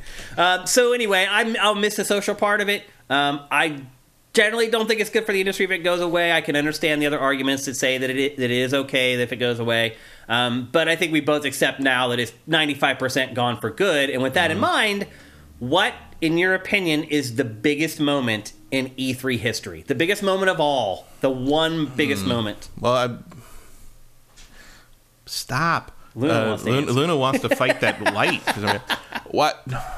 It wasn't the biggest moment, because technically it was E3, but I think it was still CES. The biggest moment in the history of E3 is when Saturn announced it was out that day, and then the PlayStation guy got up and said $299. I was going to say the same exact thing. That was the industry change forever. It set the course for the rest of the industry. That moment. Like that is a different timeline. Yep. When that doesn't happen. I mean, there's other big things. There's big exciting things. Because we got to realize. So, but like that is a lot. Because I think that was still CES, or was that Atlanta? No, that was that Atlanta? That was Atlanta E3. It was E3. Okay, yeah. That was the beginning of a completely different paradigm. People aren't old enough to remember a time when PlayStation wasn't a thing. Like, a lot of people watching this are patrons. And the idea that Sony was making a video game console was absurd. It was absurd. Like, why would Sony think they could do this? My buddy was running a club night in Philly every Thursday, and he contacted me, and he's like, hey, Sony just contacted us, and they want to bring in this thing called the PlayStation into our club night. And he's like, I know you're, into games. What do you think of that? And I'm like, well, why not? If they're going to do it. And this club night, by the way, would have 300 people at it. Mm-hmm. And that's how grassroots Sony went after the industry when it first came into the industry. Yeah. Sony knew that every individual person was a step towards. Could make a difference. And then at E3, you're absolutely right. That is, of any moment ever at E3, that is the biggest moment. Because that's when PlayStation was like, we're here and we're not going anywhere. And the rest is history. That was it. They won. They pretty much won from that point forward. They weren't even out. Yeah. There were other big... Twilight Princess trailer. Drifter J is asking, was GameCube, Xbox, PS2 era the best time you had at E3? The Twilight Princess announcement, another top 5 moment at E3 for sure. I was in the room when that happened. There were people on the floor crying. Yeah. It was one of the most ridiculous things I've ever. But it is the loudest reaction to anything I ever heard at E3. The best GameCube. There's a case to be made that era, the GameCube, Xbox, PS2 era was the best time I had because it was all new. There was so much money flooding into the industry, and and also because I had access all of a sudden to these things that I did. I got to go with the Tech TV people to go to the Nintendo press conference where they debuted the GameCube. Yep. That was in the fucking basement of a hotel. Yeah. There was 40 people in the room, and I was there. Yeah. And it was like Miyamoto everybody got up and did the thing. They demonstrated the thing. And then Adam Sessler did the first live English interview with Miyamoto in front of me. Well, remember, G4, our G4 peeps were getting on stages at press conferences back then. Yeah. Like Nintendo's press conference would almost always have at least one G4 talent on stage. Yeah. Like, all the time. We were treated like royalty back then, honestly, because we were like the only people doing live and worldwide and broadcast and doing coverage. Video too. Yeah. Like we walked into a place, they're like, "Oh, they're here. Oh, here's G4. Yep, and time to set shit up." There was didn't matter how many people we had on the invite list, we all got in. We all got in. It was a whole different thing. Yeah, so that was a great time, just because it was also a great time because there were so many games, and so many weird little games, and like. You knew if there was like a weird little thing there you wanted to or any even slightly non-AAA publisher, all you had to do was walk up with that Tech TV or that G4 on your badge and be like, "Hey, can I come on in? Get in here. Yep. Here's a copy of it." Like this. So it was a lot of fun in part because we were Kings of the Hill. Yeah. And it all changed. I'm not changed in a bad way. That after that ended, that was where we started doing live coverage, and then live coverage became more ubiquitous for everybody. There was a lot of exciting stuff. I remember coming out of that Nintendo press conference, I was like, "This is what we need to show people. This is the most exciting thing I've ever been at. Yeah. This is great." And my boss is being like, "You're the only one who cares about this kind of thing." And I'm like, "Wrong." And I don't think so, bro. And it took 4 years, but we finally got them to do live, and it was the press conference they ever did by 50 miles. Yep. It was good times. The great days. It just took forever to convince. Like that's where E3 is all about the new information, right? This is where the new information begins. Because the exciting part about E3 when you're not involved in the press conferences was the next day you heard about everything that happened the day before. Yeah. At the press conferences or at the events that night, the previous night. We're getting some interesting comments in chat. I don't want to just forget about them. Because a lot of these people have been along for these journeys with us, Matt, along the way. Trade-off is a lot less eyeballs, probably. Noxatornitis says, "Never thought I'd miss bad press conferences, but I kind of do." Like... even the bad stuff is memorable, like Konami's 1 million troops. 1 million troops. There's all kinds of moments like that, just horrible press conference. Exactly. It's just like those that matter. Go watch the new Jimquisition. Sterling runs all the greatest embarrassing moments of E3 press conferences, and there's a lot of that Konami press. It's just go one thing after another. Mr. Caffeine, right? Jamie Kennedy, right. Hosting that one. Oh my god, I hadn't seen actual footage of that in forever, and it's just like where someone yells at him that like Tony Hawk's funnier than you or something. It was like some British dev. Tony Hawk is mocking him at one point because it's terrible. Because Tony Hawk knows how to do this shit. Yeah. Justin Horman says, "I will always prefer live presentations to recorded ones." I can understand that because there's an air of mystery and wondering if something could go wrong. And that's just gone now. Yeah, but none of the people giving live presentations prefer that. They hated it. So it's Eric Carmenes, I think we can all agree that COVID accelerated the death of E3. Yeah. Yeah. For sure. I think this is going to happen no matter what, but it absolutely sped it up. It forced people forced the industry to be like, "Oh, this is all doing fine without this." Yeah. The nail in the coffin that people had to recognize was Sony pulling out. Yeah. Before E3, before COVID. But COVID absolutely forced the issue in a way that I think would have taken another 5 or 6 years. Yeah. Otherwise. Congram 1, biggest game announcements. Other than Twilight Princess, what game announcements stick out for you? Oh, Metal Gear. All the Metal Gears were PS3. Phenomenons. All the games that they showed for the PS3 unveiling, all those games will always stick in my mind because I was like, there's no way. Don't forget that, like, Motor Storm had the crazy mud on the windshield that there's no way. They still couldn't do that today. Yeah. And people were like, "That's real." I'm like, "It's not fucking real. Are you insane?" And then I went to, I can't remember, some event, like, right after E3, and I... went to Pachter Phil Harrison. I'm like, "Dude, that's not real, man. There's no way you could tell me that's real." "Well, they're rough approximations of what we're hoping to achieve." And I was like, that's it. There it is. I finally got it out of you. And that interview, by the way, like, did not get the press that it should have got, because I think a lot of people just wanted to put their fingers in their ears. The PlayStation fans were like, no, I don't want to hear that. Yeah, and some things are like, what else? There's some things like kind of are more impactful if you were there. Like it wasn't the announcement of the game, I don't think, but Modern Warfare, where the ghillie suits stand up and the whole crowd just went, yeah, like no one had any idea they were there, and they just stood because, like, look, man, that before that it was like anytime anyone was in a camo suit, it was just like very, the character was clearly different from the background. All of it was just how like games a sore were. Thumb, yeah. And all of a sudden, they just stand like the gasp of that crowd was amazing. And the other one would be all that stuff you'll never have again without people there. Yeah, but it's just that didn't help Microsoft. No, in the end, you know, that's not worth the money they're spending. It's a special thing to us. Yeah, but it's not. And there was another special one to the bottom line. There was another one I thought of that again. It wasn't really a what was it? I don't know. Like a lot of it's just the weird little things, like the fact that the Beatles showed up that one time for the Beatles rock band. The fact that I went to a harmonics party and the Who played. Yeah. What? Yeah. Or even like things like the guy, I can't remember who it was, but it was the guy who like said Sony's big party. He gave where they have a music festival. He gave some announcement. Like 6 bands.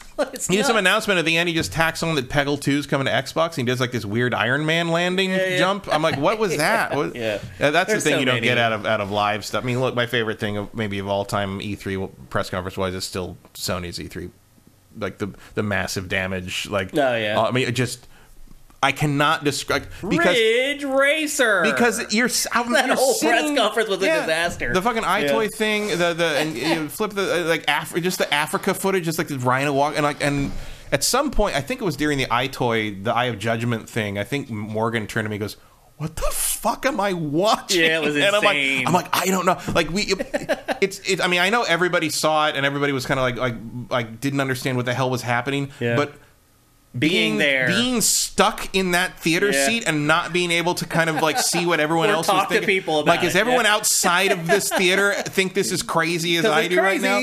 Like it was an experience. And I have so many. I could do a show for 8 hours about E3 memories. I literally could. There's just so many. You'd go to something 20 some years and like it's 4 days of a grind.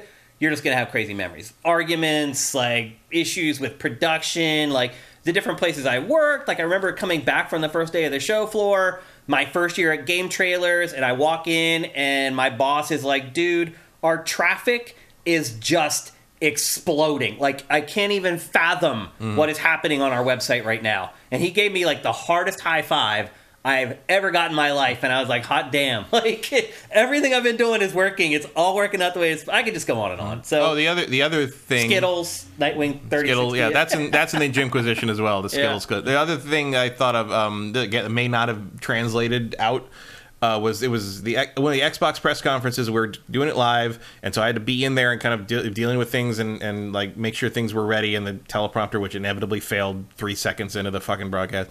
But they're running rehearsal stuff as well, and I come back out, and I go to everyone like they're playing Final Fantasy X footage in there or Final Fantasy XIII footage in there, and they're like, no, they're not. It's an it's Final Fantasy. It's not on Xbox. I'm like, nope. I just saw it. Like I'm pretty sure that was Final Fantasy XIII. And they're like, come on, and of course that was where they said it's on both, and I was like.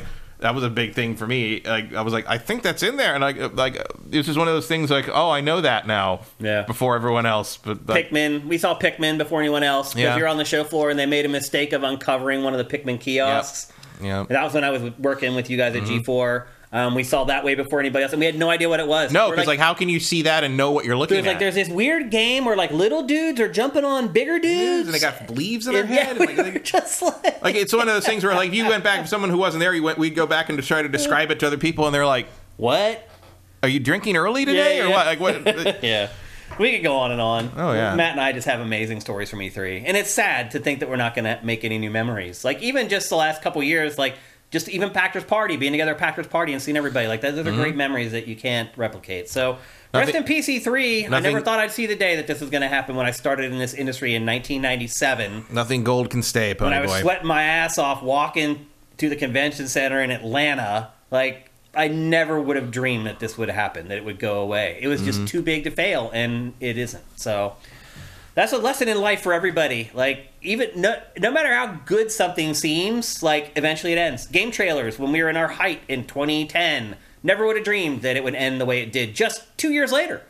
That, like, we would go from meteoric rise to, like, oh, we can't employ people anymore. Like, it's just the way life is. Like, no matter how permanent something seems like it is, it never is. So that's why you have to enjoy things while they're happening as much as you can. And it can be hard, especially at E3 when we're working, 20-hour days, not exaggerating, 20-hour days for 4 or 5 days straight. It's hard to stop and smell the roses when stuff like that's going on, but you got to try because you just never know if it's going to happen again. So embrace the good times as much as you can, because they're not always going to be around. So I'm glad I have these memories with you, Matt, you know, through all these years of E3, and with probably some of you. There's some in our chat that probably I've been at E3 with or been at events with. All memories that I will take with me. That's the problem, is like all those, like most of my, you're like, oh, good announcement. Like most of my good memories are not announcements or industry things. There are things that happened to me and the people, like the like being there the first year, because my friend was already working as a PA and he was very game oriented. So he's already, you know, worming his way into meeting everybody. He's a networker, you know. So he brought me into his his interview with Vic Ireland at Working Designs, which is obviously games I liked a lot. And Vic Ireland sat down. He's like, oh, and they met me. And after the interview, he's like, he talked to me. He's like, what, you know, what's, you know, are you like this? And I'm like, oh yeah, I like this, and I played this, and I love Dragon Force is my favorite Saturn game. And he's like, oh, you're a fan of our stuff. And I'm like, I mentioned like, yeah, I have all Working Designs games except Cosmic Fantasy 2 because I didn't have a TurboGrafx CD, so I never got it. And now it's out of print, and I can't get it. And he's like, it's like, oh wow, that's really. I was like, yeah, I've liked you guys the whole time because you were making this stuff. You know, that was back when nobody brought JRPGs over, and when they did, they were often like weirdly Working Designs translations wouldn't hold up today because they got so many weird in jokes and pop culture references that the purists would freak out. But like at the time, it was the best you got. And I was going, so he left, and we talked to the PR lady some more, and like we're packing stuff up, and Vic Ireland comes back in and hands me a copy of Cosmic Fantasy 2. He's like, I bring a copy of everything we ever made just in case I run into someone like you. That's awesome. And I'm like, that's amazing. Like, that's E3. That's the magic of E3. That's the type of stuff that happens there. Yeah, but it was also like, oh, this industry's awesome. Yeah. Like, these people are cool. These people are good people. Yeah. You had good experiences all up and down. That also, I would argue, has changed for me over time. Oh, I would, yeah, for sure. Back then, I was naive. I thought everybody in the industry was awesome. And over time, you start to realize that's not really the case. No, there was a lot of weird shit going on. It's just like everybody else. There's a certain percentage of people that are assholes. But there was a public face that was very admired, positive, that ended up being as good as you thought they were going to be. As a basic, I mean, I was what 24, 20, no, I was 23. Young, so I was I was a kid basically, and like. There's a 24-year-old watching this right now saying, hey, but you really are. You are. Just a kid. Like, you and enjoy it. All you people sitting there, it's like, oh, my God, I'm about to be 30. Like, you are a child. Yeah. I would do horrible, horrible things to be 30 again. That would be, I would feel like I had the whole life ahead of me again. Yeah. So anyway, there you go. That's our eulogy for E3. It's really sad to think we're even doing this right now, but we are, and that's the reality of the situation. So, you know. The other part of it, too, the financial side of it, you know, I don't know about IGN if they had already booked a bunch of sponsors for E3. That's a huge chunk of money. At Game Trailers, like I wouldn't have said this when I worked there, but I can say whatever the hell I want now. At Game Trailers, we would make almost 30% of our revenue from E3 sponsorship. We would bang it out all year, busting our asses to make 3/4 of our revenue, and the week of E3, we'd make a third of it. Well, I'm sure there's like some of the, you know, like IGN, GameSpot, like... That's a huge revenue hole. Huge stream of eyeballs. Yeah, so... just other things to consider. But anyway, I just want to thank all you guys, because a lot of you guys in our chat right now, you guys have been along on the ride, the E3 ride with me for literally like 20-some years now. There are people who are patrons to Sifted who followed me when I was at GameSpot. So a lot of you guys have been along the road with me and along for the ride with me, and I just want to thank you guys for supporting me in all the different places I've worked and allowing me to cover E3, because without you guys... that just doesn't happen. So thanks a lot. I really appreciate it. Like, my memories of E3 are because of you guys, and I always appreciate it. So a little weepy thinking about the death of E3. Just so many moments in my career that were important that are... I had my morning of E3 sometime around 2015. Yeah, I held on a lot longer. I knew that was over. This is just pulling the plug on the life support. Yeah. All right. Time to move on, even though I'm a little sad now.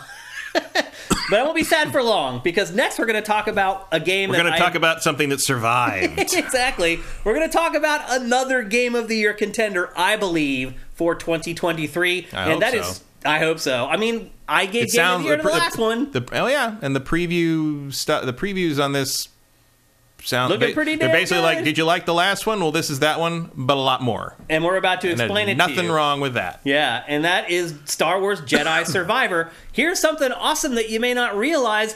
It comes out in like 3 weeks. Yeah. It launches on the 28th of April. It is not long to wait. If you haven't watched Dossier, actually this month is pretty good for game releases. Once we get out past this week, our shows for the end of the month are going to be stacked. We're going to be spending a lot of time playing games to make sure we can talk about them for you guys. But the biggest one of the entire month, undoubtedly, is Star Wars Jedi Survivor. And the good news is, Finally, we got really a huge preview and big chunks of gameplay from Respawn and EA of this game that really leave very little left to the imagination as far as what the game is and how the game works. And Cribnotes version, Matt, what you said to intro this segment, you're right. Like, it is, for the most part, the first game fixing a lot of the issues that people had with the first game. And I guess if there's one thing maybe I'm a little disappointed in, it's that it isn't changed more than I thought it was going to be changed. Like, I thought there might be bigger changes and updates to it than there actually have been, but some of them are still pretty cool. For those of you who don't know, it is set 5 years after the first game, and it's set in the High Republic, which is a 300-year period that ends roughly, like, 50 years prior to The Phantom Menace. Is that right? Well, this isn't in the High Republic, is it? I think it is, yeah. The High Republic is hundreds of years before the movies. 50 years before The Phantom Menace is what the research that I found. High Republic? Yeah. Well, this is between the trilogies. So it's not the High Republic. No. Then. I thought it was. High Republic is like Yoda's like young. In oh. That. I thought for sure it was. No, High Republic is the Quantic Dreams game.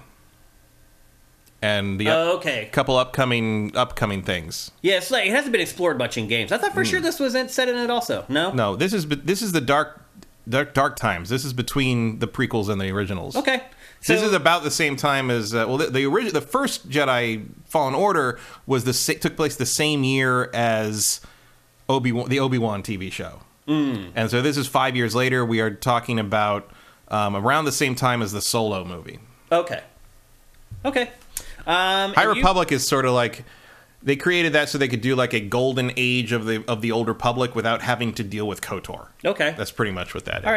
All right, you play as Cal just like you did in the first game, and he survived Order 66, and he's on the run from the Empire. Him and his droid BD-1 crash the Mantis, which is his ship, on a planet called Kobor. Do you know how the proper way to say it is? You don't know either. That's a new planet to me. Okay. They crash land on the planet Kobor, and they have to head out to try to find parts to fix their ship. Now, a big part of the last game was getting your crew together, getting the band together, creating allies, and getting them on your side. Well, apparently in the 5 years from the last game and this game, you guys have you've fallen out. You're not a group anymore. People have disagreements over the direction. Some people just want to live their lives and not have to worry about the Empire, running from the Empire, attacking the Empire. So basically the whole crew that you built in the last game, you now have to rebuild in this game. I'm not a gigantic fan of that. No, that's Ghostbusters 2 syndrome. Uh-huh. It's like we spent a whole movie getting these people together. Just it's already set. Just do it. Yeah. Just get on with it. Yep. Hopefully that doesn't last too long. So I assume you're already with Grease, though. No, you're not. No? So no. How did you get the Mantis, then? I don't know. Maybe they explain it. How would he ever give the Mantis up? Well, he does. So you crash land on the planet, but here's the thing. So you land on this... Because Grease wasn't flying it, that's why. You land on this planet, and you start looking around, and you find this little town that ends up becoming the hub for the entire game called Rambler's Reach.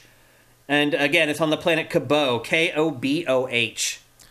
Is that the right way to say it? I'd say Cabo, yeah. Cabo, yeah. And there's a Cabo. I guess we're going to Mexico. Yeah. There's a canteen in Rambler's Reach, and you go in there, and I'll give you one guess who you find in the cantina, Matt. Grease. Yep. And he's in there. There's a bartender. This looks a lot like the town from Mandalorian. Yeah. Too. There's a bartender named MXNK6, but he's called Monk inside the game. And inside this little cantina, that's where you get your side missions.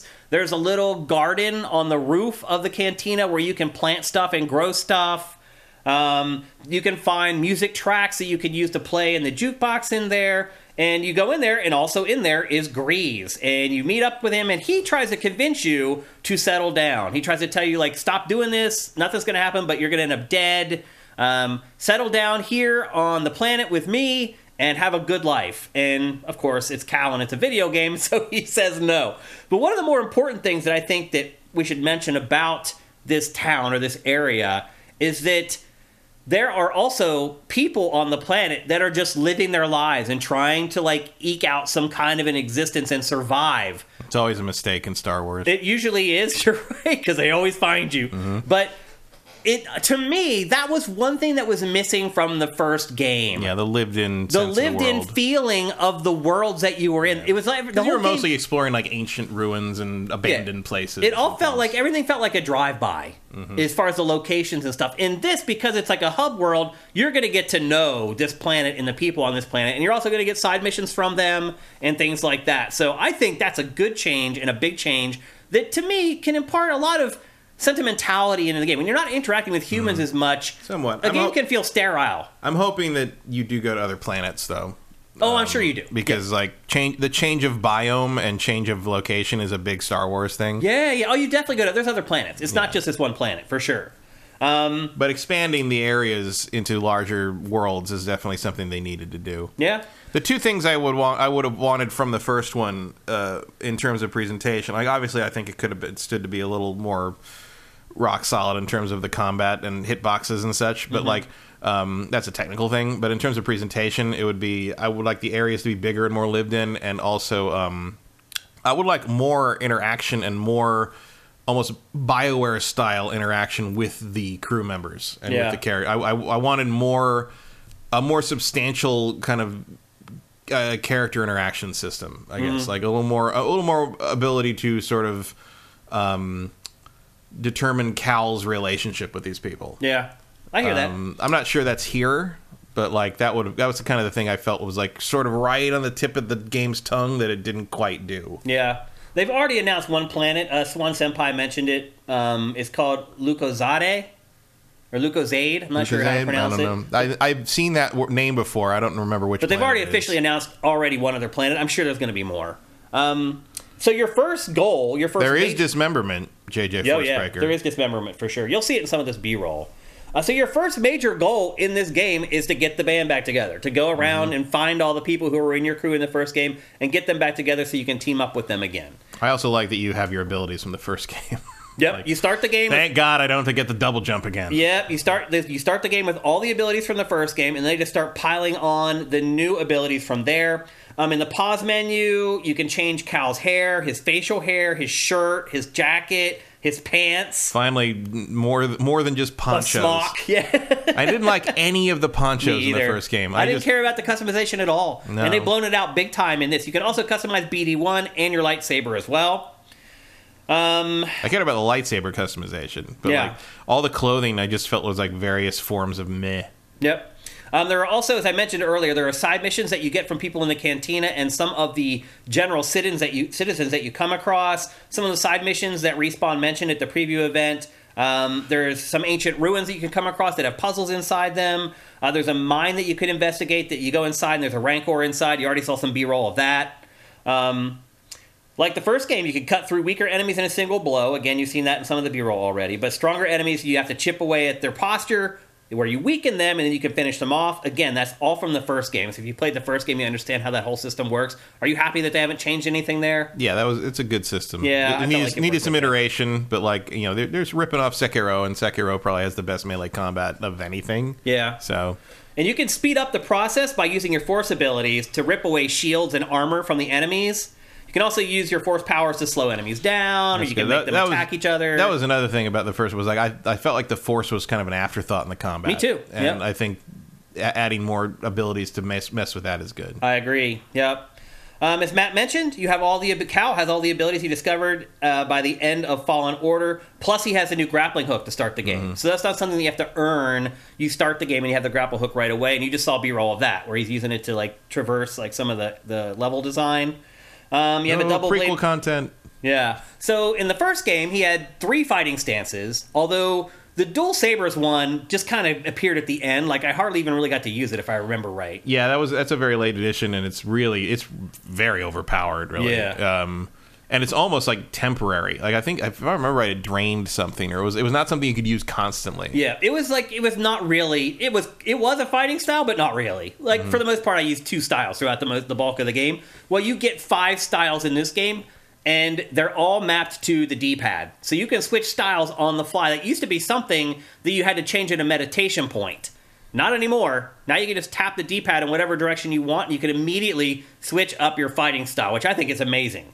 The 2 new styles, one is called Cross Guard, which is a slow but very powerful style, And then the second new one is called the Blaster, and that just means that you mix in the blaster with your lightsaber combat. Shades of Like a Dragon Ishin. Yeah, exactly. And the other thing is, if you watch this B-roll, like, you don't have to. A lot of games, it's like, okay, here's this enemy. And there's a little bit of this even in the Resident Evil 4 Remake. Hey, here's this enemy. I know what specific weapon or attack I need to use to fight this enemy, and you would use it.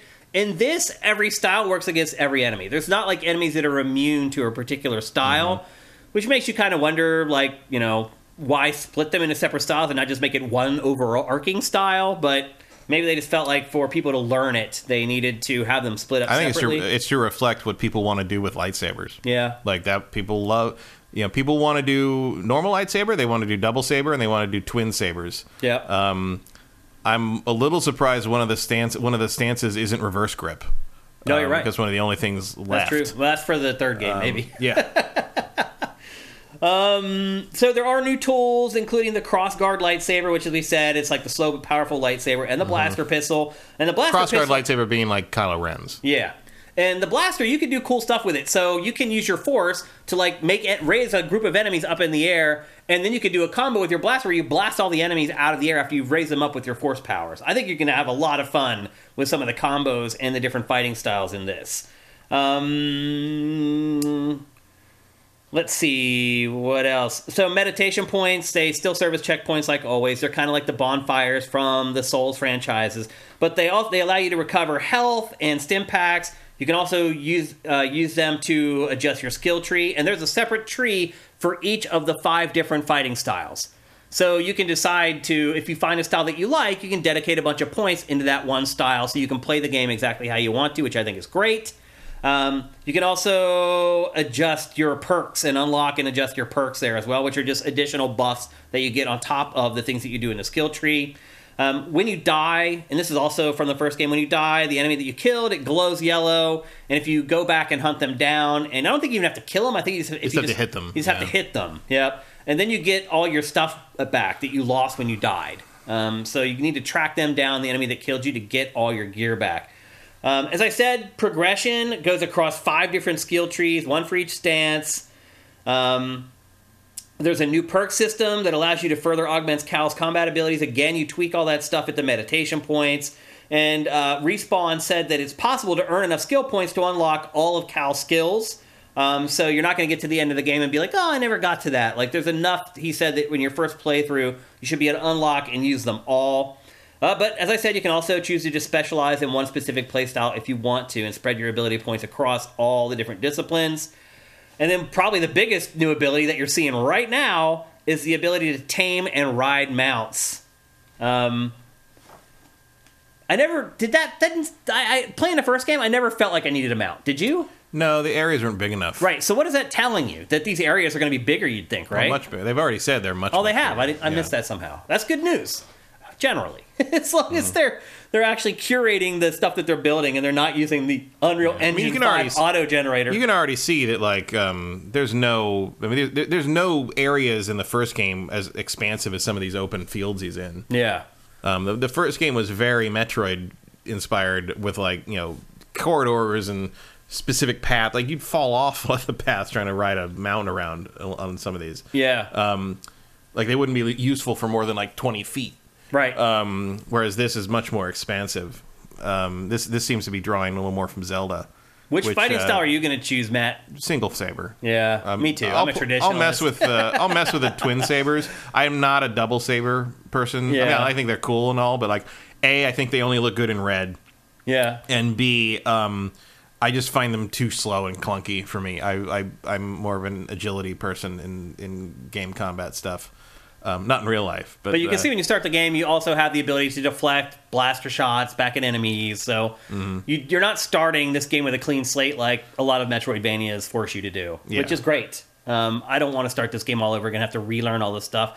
That's something that maybe Metroid could learn in the future. Yeah, for sure. I'm curious because, like, there's a lot of... it maybe seem like a weird comparison to some, but there's a lot of Arkham happening here in terms of the philosophy, because they did the same thing. The first game is Metroid inspired, the second game is Zelda inspired, and Batman has most of his abilities from the end of Arkham Asylum at the beginning of Arkham City. Mm-hmm. And they just expanded everything. There's yet another mount. So that Look is at that. Well, I don't think it's a mount. I think that's just how you get somewhere. Untamed Downs. You don't think it's a mount? I think that's just a traversal option. Really? Yeah. I don't think that's tamed. I think he's just like he just gets it? He jumped on it and it takes him down here. It's like, I think it's like a taxi. Oh. Guapo's asking, did the devs mention if playing the first game is required? I never finished the first, that I couldn't get into the clunky combat system and movement. Now I agree with you. The combat kinda clunky, movement really clunky. And I'll be honest with you, Matt, I feel like I'm still seeing a little bit of that in this footage. A little bit, but I mean, having played it again earlier this year when I got the new PC, it's only clunky when you don't kind of know how it rolls. I can pull off some pretty smooth shit now. Mm-hmm. Do you need to learn its eccentricities? Yes. Should you have to do that? Probably not. But if someone calls the combat in Fallen Order clunky, it just tells me you haven't played it enough. You got to get around its eccentricities, but it is a good combat system. Part of its problem is that it feels so much like Sekiro in places that it just highlights how less smooth it is than mm-hmm. Sekiro is an achievement and a half. Mm-hmm. Whereas what you're talking about with the kind of the floatiness of the movement, like, yeah, that's an inverse kinematics problem, and it does seem to still be present here. I can't tell how much of that is the actual how the game's going to feel and how much of it's just how they mocap I can't remember the actor's name. Yeah. He runs weird. Like, yeah. The guy runs weird. He ran weird in the first one. He's running weird in this one. I don't know. How can they not fix that? I think it's just how he runs. They want him to run that way? I think it's how he runs. So Stig at Respawn. That is a choice. Yeah. You want to look like the weird, that one guy from Horizon with the big mutton chop mustache. Right, you can do that. Yeah. So Stig at Respawn, he's put out some statements about this, and he basically said the first game was like they were just learning on the fly. I'm sure. And they're shocked that they ever got the game done and that like it was as good. And he's like, now we have all the basics down. We can focus on the creative part of the game instead of getting the nuts and bolts right. So I don't know what that means as far as how they've tweaked the combat and the movement. I still think the combat still looks a little slow and awkward to me. And I would agree it felt a little off in the first game, but like you, the more I played it, the better I got at it and the more I understood it.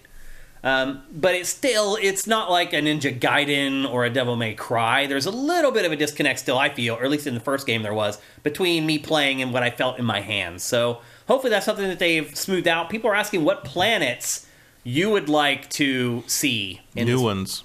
Yeah, just any new ones? Yeah. You don't want to go to old standbys or classics? No, I don't want to go to Tatooine or Dagobah or anything. I want to see new planets. Yeah. I always want to see new planets. That's why I'm excited for Starfield. I want to see new planets. Oh, so even just new planets in general. Yeah, I like seeing new worlds. Gotcha. That's okay. The interesting thing. And Star Wars obviously can do pretty much anything because it's fantasy. So none of the planets even have to make any fucking sense. Yeah. And I like that about it. Yeah. That was from Kevin Rafa, by the way, he was asking. Yeah. I would, in terms of like if you really don't want to get through the first one, I would definitely suggest watching the cutscenes on YouTube because what happens at the end is kind of important. Mm-hmm. And there's some cool stuff at the end. Yeah. Looking at this B-roll, how are you feeling about the game, Matt, in general? Looks great. Yeah. Like, yeah, it doesn't look like they've... Cal, settle down. What are you doing? What are you doing? He's going to see you. Yeah. No? You're just not going to... Well, he's using force powers on it. There we go. Yeah. Yeah. Force powers don't work on droids. Yeah. You can't mind trick a computer. Can you? You cannot. That I'm pretty sure is can't. You can knock them around, obviously. Barry Gooser says, I liked the one world where you meet up with Saw Gerrera in... Yeah, that was fun. The last game. Yeah. Like, I like that character, so it's good to see him again. Yeah. Since he was, as with everyone in Rogue One, horribly underused and wasted. Yeah. What a weird movie. Yeah, I don't know. I loved Andor because it finally did that character some justice and sort of accidentally revealed that Cassian Andor probably should have been the main character of Rogue One. Absolutely, yeah. To me, he kind of was, I'll be honest. I mean, he's the... Well, that's the thing, is like, Jyn Erso... doesn't do anything in the first two acts of that movie. She just sort of reacts to things, and that's not a main character. Yeah.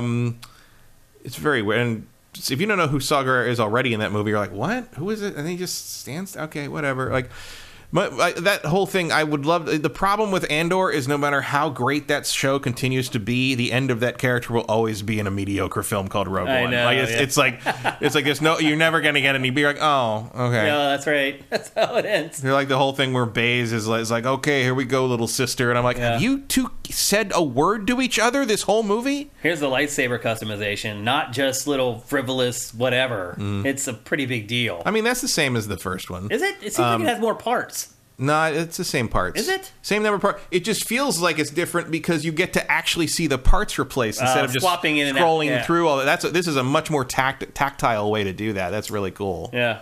Because it uses the same part system as the sabers you build in Disneyland. Yeah. Here's a BD-1 customization. You can give him a bunch of new parts and stuff. Yeah, because that was just colors before. Because I love BD-1. BD-1's great. He's a great droid. Probably my favorite character in the game. Yeah, that's a very reasonable thing to say. Absolutely. And and he's that type of droid has made it into the rest of the canon now. It's showed up in the shows and stuff, which is great.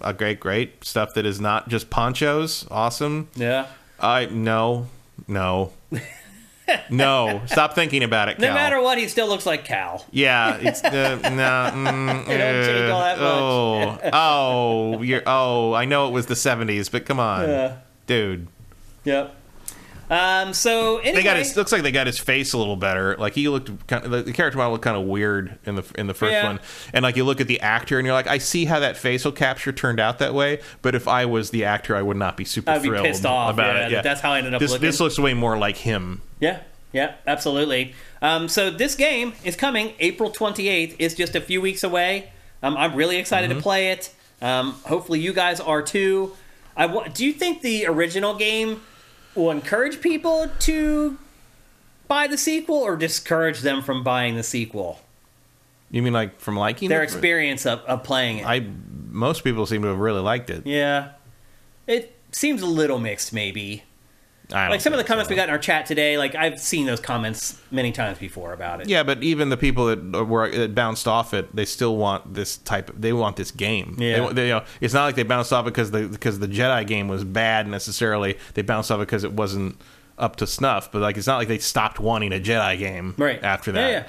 Yeah. Like hopefully there'll be an improvement here on the level of something like I don't want to say the first one was as good as God of War 1, but like in terms of God of War 1 and 2, where it was like God of War 2 was like, it was just like, oh, this is the same. They didn't really reinvent the wheel, but they just made it bigger and crazier and amazing. Or like, and this is Stig, by the way, who worked on God of War. Yeah, but that's why I picked God of War there. Yeah. Or like Assassin's Creed. Mm-hmm. The jump to Assassin's Creed 2 was huge. Yeah. Or again, Arkham Asylum, Arkham City. Yeah. Not saying Arkham Asylum had anything wrong with it, but Arkham City just like took that idea, expanded it out, and honed it to a razor's edge. And it would be nice to see this do similar. Here's some comments. Red Fox 1980, the first game played sluggish.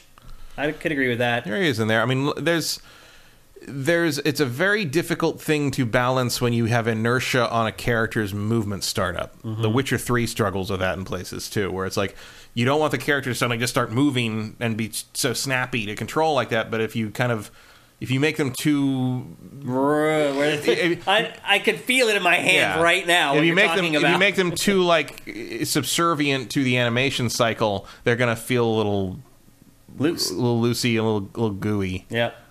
Vortex Complex, first game wasn't perfect, but it was damn good. That's where I come in on the game. Mm-hmm. Very Gooster. The other thing it needs that the first game didn't have is fast travel, which is I understand it does have. Yeah, actually, does it?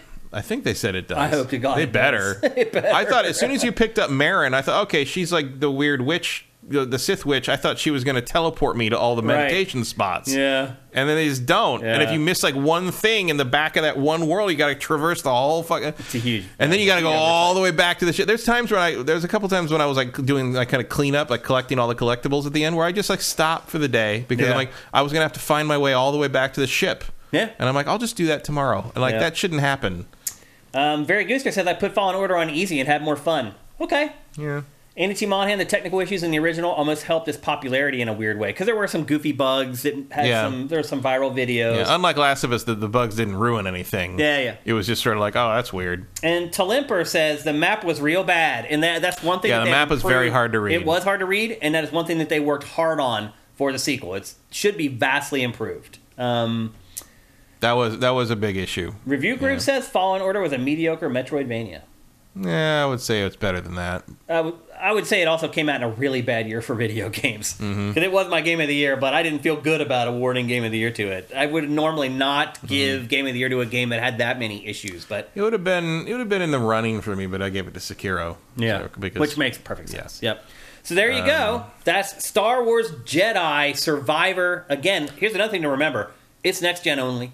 It's only coming to PS5 and Xbox Series and PC. So you won't be able to play it on PS4 or Xbox One. Just something to keep in mind as its April 28th release date draws near.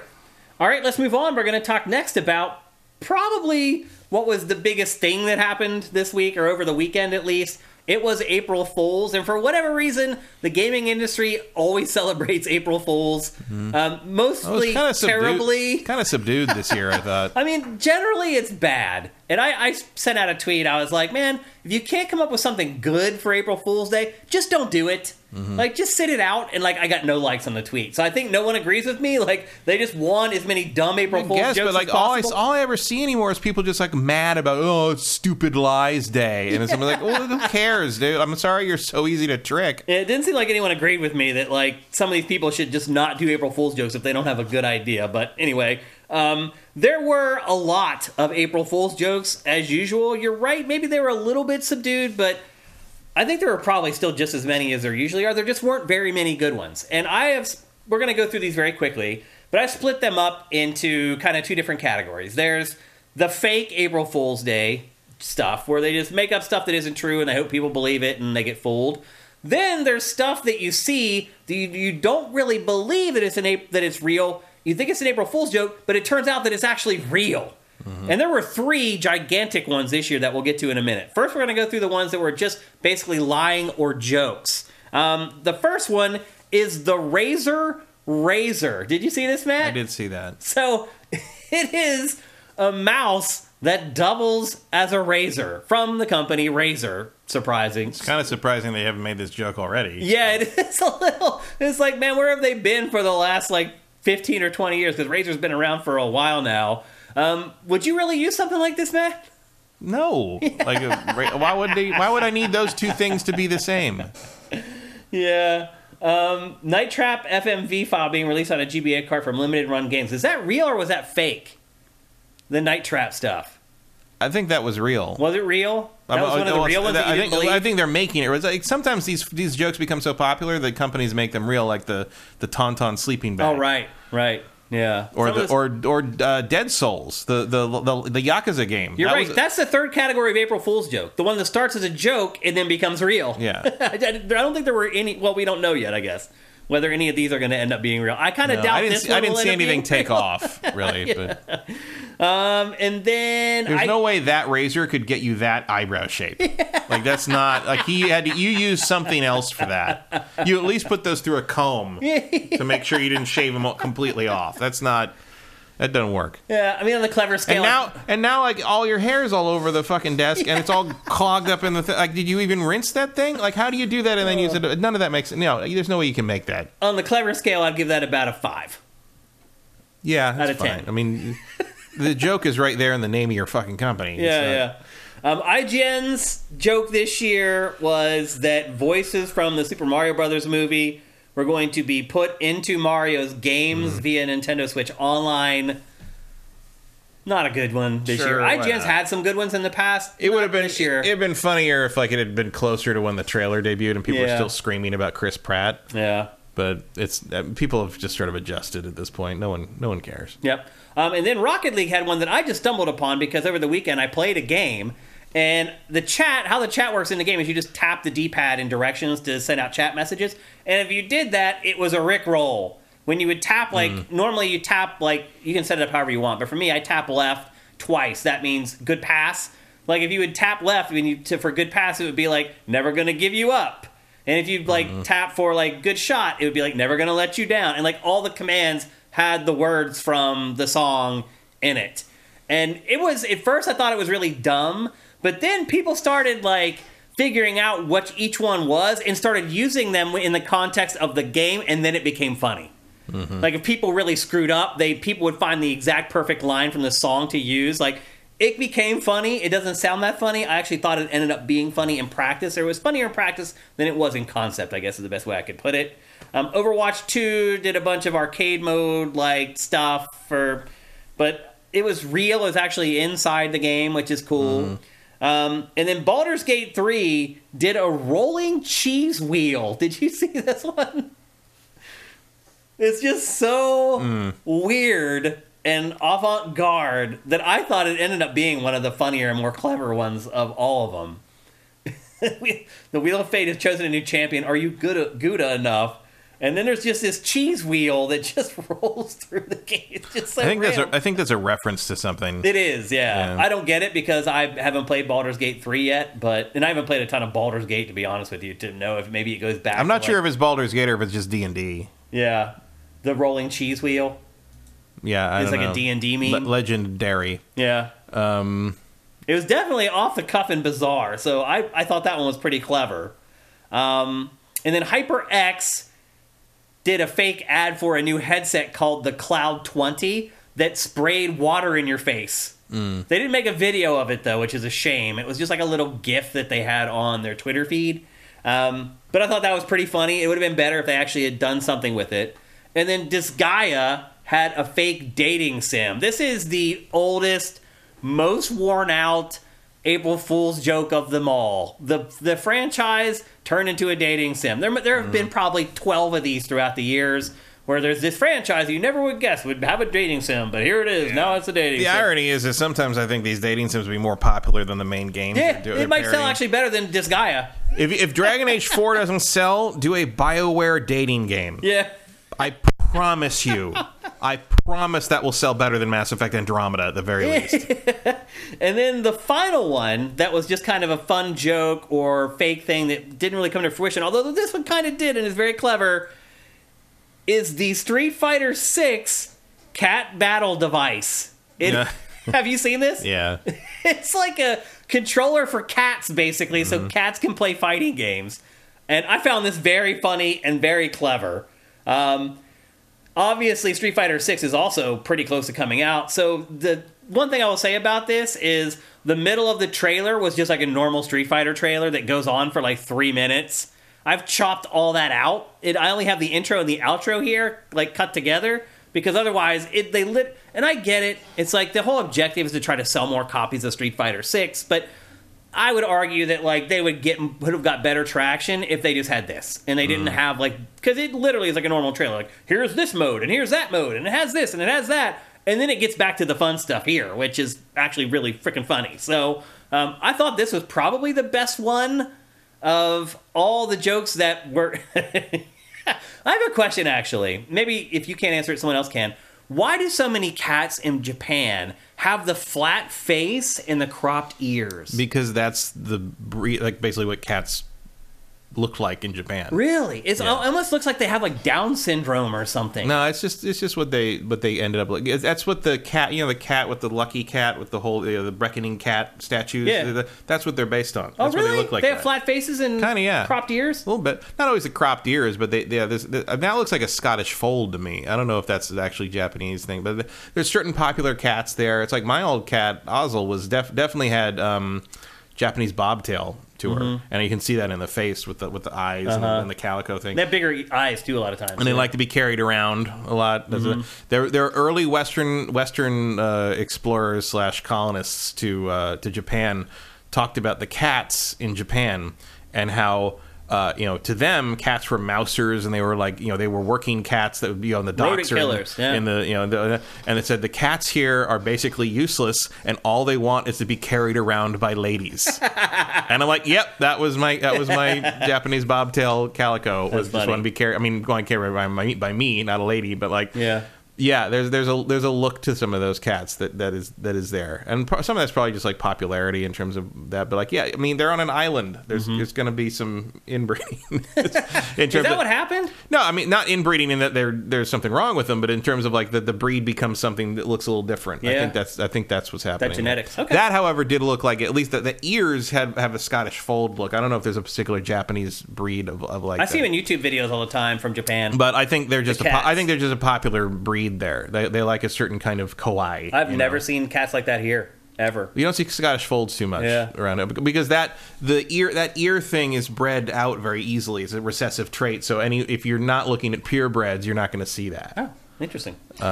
Just like the Japanese bobtails have the little. They don't have no tail; they have a tiny tail, little tiny one. But like that will go away through a couple if they breed with a tailed cat. Did you know that Siamese cats always have a kink in their tail? Yep.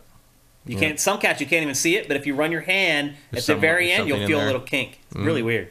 So anyway, those were the April Fool's jokes that weren't really real, or they're just funny gags or whatever. Now we're going to get to the three things that maybe people thought were jokes, but they actually ended up being real. And Matt already spoiled one of them, which is the murder of Sonic the Hedgehog, which is a detective game set in the Sonic the Hedgehog universe. I saw this trailer. I thought for sure it was fake.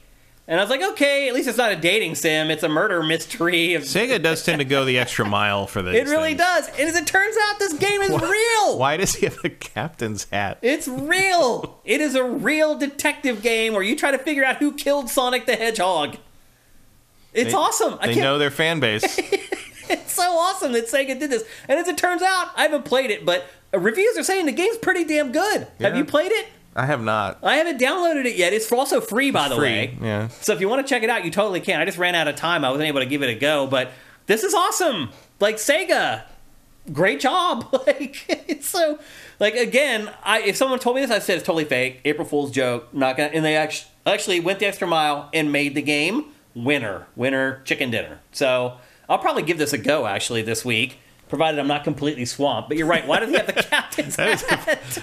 Something really bad happened on that cruise, apparently. It's the food, probably. Yeah. Oh, I guess they are on a boat, so that tracks. Yeah. Emperor Dread says, that's pretty okay. Totally suitable for kids. Justin Horman, I downloaded this, but I'm not sure when I'll get around to playing it. Detective game just reminds me that I didn't finish Pentiment and love that game. Yeah, probably Pentiment, if you're going to spend some time on a detective game, is probably the better choice. But this is anecdotally just probably a little bit of fun. Yeah, this feels like Ace Attorney-ish. Yeah, totally. It's more tongue-in-cheek than anything else. And then the second one that I thought was a joke that actually wasn't, and a lot of people thought was a joke and actually wasn't, is the Asus ROG Ally, which is a competitor to Steam Deck. Which, Matt, I know you're just falling over yourself to go buy this thing. Oh, for sure. But at first, people thought this was fake. It's not fake. It is absolutely real. Was it cheaper? They don't know. They haven't announced the price yet, but they've already said it's going to be almost double the power of Steam Deck, which you wonder then, like, are they going to have cooling problems and all this other stuff? How powerful does it need to be for a screen that big? Yeah. You know? I was talking to Pachter about this, about the Pachter episode that went up today. I was talking to him about the Switch 2, and he's like, oh, it's going to be like a PS4 Pro and handheld. And I'm like, why? Like, the screen on a handheld is like 7 inches. Like, look at the Switch. Its games look great on that little screen because it's a little screen. Like, do you really need to go overboard? Are they going to go overboard on the console part of Switch? Yeah, you got to balance it with how much it's going to cost. And how much battery life. It's there's so much to consider. Like, obviously, I would want it to be more powerful and look better because I play it only on a TV. But, like, given that the thing that really seems to have sold the Switch is its handheld ability to be able to, to switch. Mm-hmm. Like, if you can outstrip that gimmick real fast if you go too far in one direction. Yeah. I don't know. It's again, people saw this. This is totally, it's real. This is actually really coming from Asus. Dead in the water? Dude, I don't know. It sure seems like it would be. Like, why would you buy this instead of a Steam Deck? I don't know. Why would you buy a Steam Deck? You can see its dock is a little different. It's really just plugging in a cable more than anything. That's a lot of footprint there. Yeah. I think the Steam Deck had the advantage of being basically in the front of the storefront of the place everybody buys their PC games. Yeah. This you'd have to seek out more, which I think is already a downside. Yeah. You just happen to have a giant pocket in your fucking jacket? Come on. How big was that pocket? And you had that thing there with no protection, just screen rolling around, batting against your fucking keys and coins? Come on, people. Give me a break. It's not how anybody uses this shit. Eric Cartmenes says $250. There's no way it'll be $250. $700? Rumors have it at almost $700 USD from the Tilimper. Fuck you. That, it's dead on arrival. I don't care how awesome it is. I mean, it does. I'd rather buy a PSVR 2. Yeah, I mean, I would say that for someone like me who's kind of looking to upgrade their... For those who dare is the, the fucking tagline. Probably not the best idea. Boy. We dare you to buy our new handheld. Yeah, what a terrible idea it would be to buy this. Hey, you better have some courage, son. Yeah, come on. Come on. Yeah. I don't see this doing very well. If it's at $700, it's dead on arrival, although it might appeal to people like me who are kind of looking to maybe upgrade their PC and don't want to spend like... It's called the ROG Ally? Rogue, yeah. Rogue. It says ROG. ROG is ROG. I'm sorry. Well, ROG is, or Rogue, is also a name that they use for their monitors. They're like high-end monitors or whatever. I've always thought it was Rogue, though. It probably is, but that's phonetically wrong. It should have the line over the O. Yeah. So anyway, there it is, the Asus ROG Ally. The Republic of Gamers, yes. What did you say? The Republic of Gamers, that's what it stands for. Oh. Her. Yeah. So anyway, we don't know how much it's going to cost. Rumors saying $700. We don't have a release date for it yet, but it's really hard for me to think that there's a big market for that. No, it's like people are just going to trust Steam and Valve before they trust Asus. It's just, for sure. Yeah, so we'll see how that goes. But I don't like if you're going to gun to my head, buy one of these stupid things. Yeah. I'm definitely going to get the Steam Deck. Yep. And then the final April Fool's joke, integration with Steam alone is going to make it more user friendly. Absolutely. Yep. And then the final April Fool's joke from 2023 that actually was legitimate was PUBG. PUBG always has an April Fool's joke, and it always has something to do with chickens. And lo and behold, once again, they basically launched this brand new Battle Royale mode for a limited time that just is filled with insanity. There's gigantic chickens. There's just all these random elements that they put into it. I don't know why they take these away. They should probably just leave this stuff in there. Yeah, I think you need every advantage you can get at this point, PUBG, because this is the first time I've heard about you since last April Fool's. It's the only thing that keeps them relevant still. Let's be honest. Yeah. It's had its lunch eaten by every other Battle Royale at this point. I forget it's still a thing. Right. And it used to be the only thing anyone ever talked about. It was huge. I mean... want to talk about things you never think can fall, and then they're suddenly irrelevant. One. But you know what? PlayerUnknown, very, very wealthy thanks to PUBG. He's made his money, for sure, off of this idea, which is great. Because a lot of times people who come up with this stuff aren't the ones who make all the money off of it. And in his case, it did work out that way. He is rich beyond his wildest comprehension thanks to PUBG. But you're right. It has become basically irrelevant. And the only time we ever talk about it anymore is on April Fool's Day. Literally, the only time we ever talk about PUBG anymore is when we talk about gaming April Fool's jokes. So there you go. That's at least what I think are the only April Fool's jokes worth discussing. Did you see anything out there that even outside of games maybe that? There are just weird, not things that had effort put into them. Mm-hmm. Just here's a shot of the guy who used to play Foggy in the Netflix Daredevil. He was on set yesterday, but it's a shot from the old Netflix Daredevil set. Right. It's they're just trying to trick people. Yeah. Those are the lamest ones. Yeah, I didn't see anything particularly clever. I was going to pull an April Fool's joke on my wife, and I got to the point where I was about to do it, and I just bailed. I'm like, why am I going to try to manipulate my wife for a laugh? And I just didn't do it. Mm-hmm. And then the next day, she was like, what happened? Because I told her the day before, I'm like, I'm going to get you with an April Fool's joke tomorrow. She's like, no, don't do that. And so I didn't. And then the next day, she's like, what happened to your April Fool's joke? And I was like, I had pity on you. Got ya.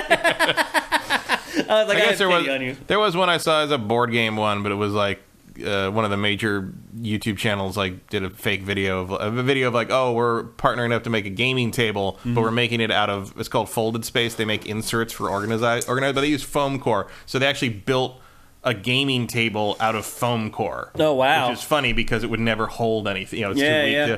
But it was they did a whole ad for the folded space dice tower gaming table, which is it's funny if you know. If you've ever handled the folded space stuff and it barely holds together as it is, that is a funny idea. And they put the effort into making it. That's the thing is you always want when they put the effort into doing a physical thing or making the video or doing it's okay, you plan this out, you spent a couple weeks putting this together and editing it and producing it. I appreciate that. Yeah. It's not just some dumb lie that they hope people fall for. It's somebody they'll be oh. So and so bought blah blah blah PlayStation. When I was Rockstar. When I was a kid, I remember... No, you're never, no one's ever going to believe that. When I was a kid, it used to be things like oh, go in and, you know, your grandpa's a big 49er fan. Go in and tell your grandpa that Joe Montana died. Right. And it's just like, like you think now, you're like, ruined grandpa's why? Day. Why would you do that? Like... It makes someone miserable. That's why I bailed on it with my wife. Yeah. I'm like, why would I do that? Why would I make her feel bad? It's just like pointlessly mean. It really is, yeah. Yeah, I don't know. I didn't really see any good ones out in the wilds either. My favorite game one of all time is still Shenlong. Yeah. But kind of started... I mean, Akuma exists because of that EGM April Fools. Yeah. I mean, EGM had the best April Fools jokes back then. I mean, they actually come up with stuff that you would believe. Yeah. I mean, there were people in the arcades trying to do that for months after that. And they wouldn't believe you when you said that it wasn't real. Like they're like, "No, I saw the pictures." I'm like, "The pictures are part of the thing that isn't real." Like back then though, people thought they saw a picture of something. I mean, let's be honest, Matt, there are still people today that think if they see a picture of something that it's real. Yeah. Like they're just that gullible. Yeah. And people, I remember, because one of the thing about the IGN or the EGM Shenlong thing is you had to get to the end of the game. You had to get to the end of the game without ever being touched. Yeah. Like perfects all the way through, and then you had to lose to Bison on a draw. Right. So you both draw like 3 times in a row. Which is impossible. And then but the thing is, that requires it to be played single player, and people would come into the arcade I worked at and try to do it, and other people come and want to play. Like, don't play me. I'm doing the Shenlong. Yeah. They're like, that's not a real. One time, this one guy who just would not stop trying to do that. Everybody else wanted to fucking play Street Fighter, and the biggest guy, Zach, just picked him up and threw him out of the store, and we all went back to playing Street Fighter. All right. So there you go. That's April Fools in the gaming industry for 2023. Next up, we're going to talk about a game that Matt has been playing this week. Another Metroidvania, basically, in today's episode. It is a game called 9 Years of Shadows. Mm-hmm. It plays... There's a color dynamic in this game, right? It goes from, monochrome to, color a lot. No, not much. Really? Only in the beginning, really. Oh, okay. It does deal with color, but not like that. So... It takes place in... It's the world has been in some kind of post-apocalyptic situation where all the color went out of it. And, a bunch of people died. People went crazy because there's no color in the world anymore. Mm-hmm. And you play this girl who has been around forever. Been around, through all of it. Her parents died during the initial outbreak of the black and white plague or whatever.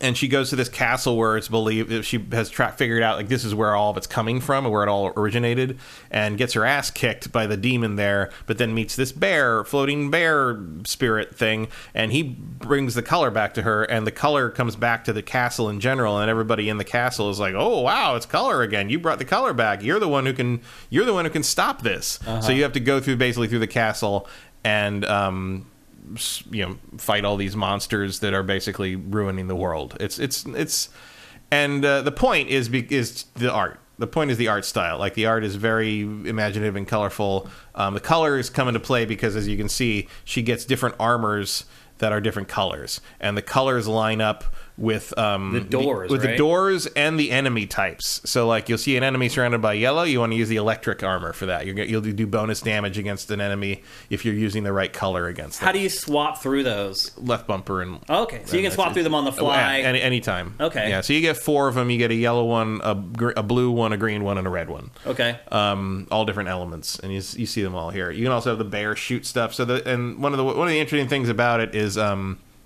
You'll see in the gameplay segments, you have a life bar up in the top, as you usually do. However, that life bar works a different way than you might expect. So it's your light or light power or whatever. So you can use that up when you get hit, but you can also use it up by having the bear shoot light bolts. Oh, really? And you aim it with the right stick and you fire it with the trigger. And you need to use that to destroy certain crystal formations and to activate certain abilities and certain switches and things. And the trick is that drains your life. And if your life goes down to nothing, the next hit will take away one of these little gems in the life bar, mm-hmm. and you lose 2 of those and you die. Oh, but okay. To get the light back, you can do one of 2 things. You can either hit enemies. A little bit of light force comes back every time you hit an enemy. Or if you're completely out of it, you can hug the bear, and you will get like 2/3 of your life back. That's awesome. So it's kind of a method of balancing those things. So you can like use it up and like get hit real hard, but then you can get it back pretty quick. But you need, like, it takes time to hug the bear, so you're kind of defenseless when that happens. Oh, so you kinda, interesting. You kind of gotta pick your moments. Like, you are not going to hug the bear during a boss fight.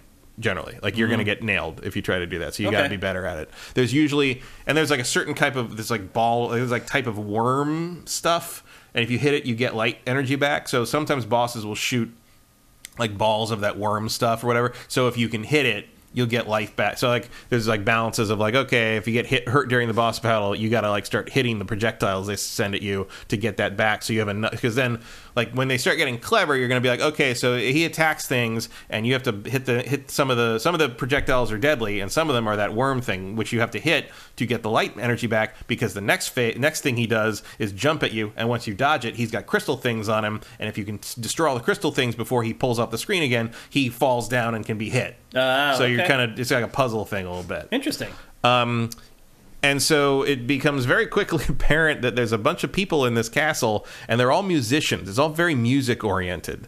There's stages that you come across where there's people performing. Yeah, and they're in, like, the middle of the map is this stage, and as you rescue people, musicians, they go back and they, like, basically are preparing to play a concert. The guy who upgrades your equipment is like the saxophone player. Everything is music. Your upgrades are all done through different colored musical notes that you gather around the castle and stuff. There's a big music element to it, and that's kind of the basis of it. It's, as you can see, visually it's using kind of the 16-bit, like, or more, you know, Symphony of the Night inspired. Mm-hmm. It's very Symphony of the Night inspired. I mean, even you can see there that the life is going down as you shoot the bear stuff. And even by the standards of modern Metroidvania games, this is a Symphony of the Night homage in a lot of, which is of ways. A good thing. Oh yeah, for by sure. the way, we're not disparaging the game by saying that. It works very well. There should be more of those. Yeah, it's got kind of an apocalyptic vibe to it, because your character's a little hopeless, but there's also some Metroid too. Like, she gets in elevators, and then it shows her as the elevator, like, kind of looking down like Samus does, like, with her eyes closed, and she's thinking about how all the things people in chat gushing over this, Matt. It's very nice. Aerodolls said he found it by chance on Steam's front page and bought it almost instantly. Lots of people in chat saying, I've never seen this before, and I'm buying it, like, right now. There's one caveat. I have played this game about 2.5 hours. Okay. I wish I'd played it more like 10. The reason I haven't is this fucking thing crashes constantly. Really? I get Unity out of memory crashes on this all the time. I have lost 15 to 20, 30 minutes of progress sometimes, because the save points are actually pretty far apart. And it's not that hard to survive. The problem is the game crashes and I haven't saved in 20 minutes. Right. So I have kind of stopped playing. They've updated a couple times, and I think it's Windows 11. Is this PC only right now? It's also on Switch. Okay. So you can get it on Switch, and it does not have the crash problem on Switch, as far as I can tell. That's interesting. This is a Unity problem on Windows. It seems to be Windows 11. Wow. And it is talked about in the discussion board on Steam. Like, you know, the developers know about it. They just haven't fixed it yet. And it just happens constantly, and I had to stop. I really like this game; it's really good. So you're recommending, then, if you have a Switch, buy it on Switch. I would say get it on Switch, just because it doesn't seem to have the same technical problems, as far as I could tell from reading, like, online discussions. Have you got any updates from the developers as far as they have, like, not said anything about the crashing? They've done an update or two, but it hasn't fixed whatever this is. And I've tried running it as administrator. I've tried, you know, Windows compatibility things. It just doesn't. It's always the same thing. It freezes, and a little window pops up in the middle with a Unity crash handler thing, and then it goes away, and then the thing goes to black. Wow, and it's over. That is, I have had that happen.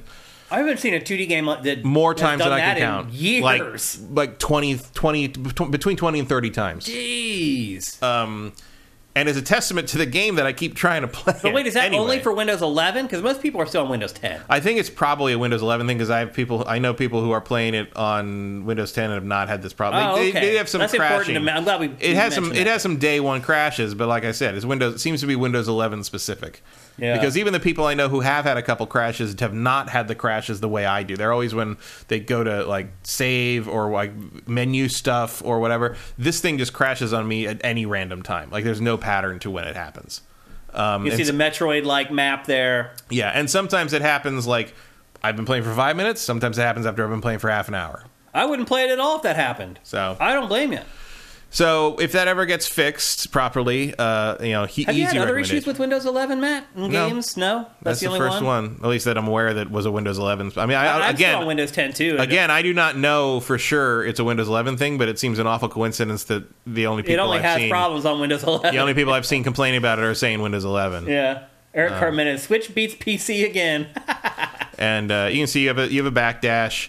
And like things get pretty crazy. Like the second armor you get is this Poseidon armor, and you when you're in the water you can transform into a mermaid and swim around and jump out of the water, and you know, there's like platforming sections where you're literally jumping from waterfall to waterfall to avoid stuff. There's some moments in this game for real, man. Yeah. Like I was just like scrubbing through the B-roll and I was like, wow, like there's definitely some moments where I was like, oh. Mm-hmm. Music's really good. Yeah, it's all great. It just crashes. It just crashes. Do you regret? No. Installing Windows 11? No. No. No. I mean, I didn't install Windows 11. It came like that. Right. Your relative built a PC for you. Here's a stage that Matt was talking about earlier. Yeah. So those the two in the middle there upgrade your health and life when you get enough of the different colored notes. Wynton with a clear Wynton Marsalis reference. There's a bunch of music and jokes in this game. Oh. Interesting. It's cool. Like it's not like anything else, and really that I can. I mean, obviously it's a Metroid game, but like it's just got its own verve that I really like. I think everybody can see it. Looking at the B-roll, some of the bosses are really clever. Early on, they're not. They're kind of like straightforward, but eventually, like, oh, you want me to do this? Oh, okay, I get it, and you do it, and you're like, okay, now do it again. At the two at the same time. Yeah, and that's one of the early ones that happens. It seems like some of the enemies maybe are damage sponges. Or is it just you need to find the exact right attack? It's because you need the right color armor. Gotcha. Like something that if you're fighting something that's glowing yellow in the non-yellow outfit, you're gonna have to do double as many hits basically. Okay. Like it really, and some of them, like if you got running into a guy with a particular colored shield, like any armor not that color is not even gonna damage it. No damage at all. Like you're gonna have to jump up and hit him in the head for like 2 damage for like 4 to get over the shield. Like the first time you get a new an armor type that they show you, there's a guy with a big yellow glowing shield, and the only way to hit him is to jump up like above his head and hit him in the head like 7-8 times until he dies. Uh-huh. Then you go past him, you get that armor, and then you come back out and the same guy is there again. His ass. And it's like, okay, now do it like this, and it's like, oh, okay, I got. And you do have extra like attacks. You have like your standard combo, but then if you hit the Y button at the end of it, you get a big swing that like cleaves them, which can finish them off. And sounds then like the game does a good job. You can hold like there's a move where you learn eventually you hold down the attack button, and once it charges up, you do like a really fast multi combo, and you can do that in midair too. So if you got a guy with a weak spot up here, you can do that up there and hit him a few times rather than like only once. Yeah. Instead of having to keep jumping every time. Obviously, some Sailor Moon influence here. A little bit. Yeah.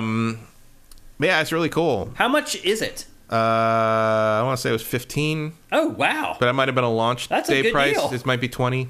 Might be $20 now. I mean, I'm guessing that's fair to you. Yeah, I mean, I paid way more than that for Symphony of the Night. Yeah, this is maybe not going to go down in history as Symphony of the Night, but it's comparable. Yeah, and my guess is eventually too, this will come out for other platforms.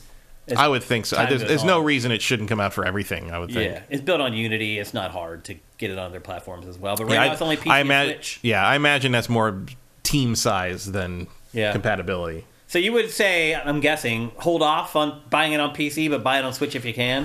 Windows 10, I mean. If you're on Windows 10, it seems to be okay. Okay. Also, Pharaoh Doll makes a good point. There are no level. You don't level up in this game. Like, you get more items and you get more abilities, but it is purely skill-driven. Oh, okay. Like, you cannot over-level your enemies. You have to be good at it. You have to be better than them. Yeah. I'm okay with that. Which I like. I appreciate that. So, not super... But you get new abilities that just kind of level up. That's the Metroid part, as opposed to Symphony of the Night, where, if you level Alucard up enough, he can just steamroll anything. Right, yeah. And that is not the case in this. You are always going to be challenged a little bit, because anything can kill you in, like, 4 hits. Yeah, it doesn't seem like it takes too many shots before you get before you die.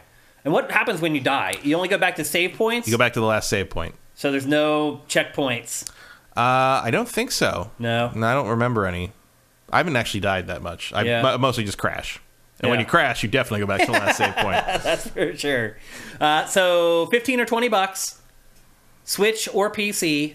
Yeah, buy it on Switch if you can. I would say or go Windows. Yeah, I'd say go Switch. I can't imagine Switch performance is going to be any different. Really, it's not an demanding game. It's just very pretty. Yeah. Oh, there's the attack. There's that like charge attack. Yep. So, and that's the worm. The stuff up top there were the worm things that give you your energy back. Okay. So again, this is called 9 Years. Is it Shadow or Shadows? Shadows. 9 Years of Shadows. So I totally screwed up in the lower third there. It's actually 9 Years of Shadows and not Shadow, and it's available. It looks like it's already coming to PC and Xbox eventually, or PS4 and Xbox. I think it is. I think so. It's only, as far as I know, it's only Switch and PC right now. And those other platforms will follow later on. So... but it's something to put on your radar, at least. Yeah, absolutely. And I'm always game to get turned on to new Metroidvanias, and I think most people are as well. Mm-hmm. So this is the Metroidvania episode. Yeah, I know Metroidvanias are kind of like done to death in the indie space, but like every once in a while you get something like this. And it's like, oh, that's all worth it. It's different. I could tell immediately as soon as I checked it out, it was different. Mm-hmm. And it's hard. It's hard to find games that are different these days, especially ones that are built on an existing template like a Metroidvania. So, again, that's 9 Years of Shadows. Pick it up if you can. Our last topic is a game that I played a ton of this week, and it's a game that I typically do not play a lot of. And last year when I played it, I could hardly play it at all. And this year I had a breakthrough, and that game is MLB The Show 23. Matt, I don't know if you remember last year. I tried to play this game, and I could not hit the ball. I remember that, yeah. I could not hit the ball. I played it for an entire weekend last year. I could never make contact with the ball. And the first thing I'm going to say about this is... Oh, very Gooster, I will say, I think 9 Years of Shadows is better than Bloodstained. Oh! Whoa. What? Yeah. I like it better than Bloodstained, partly because it lacks the levels, because it's more of a pure Castlevania. Wow. Those are some big words. The mechanics are much more interesting. Wow.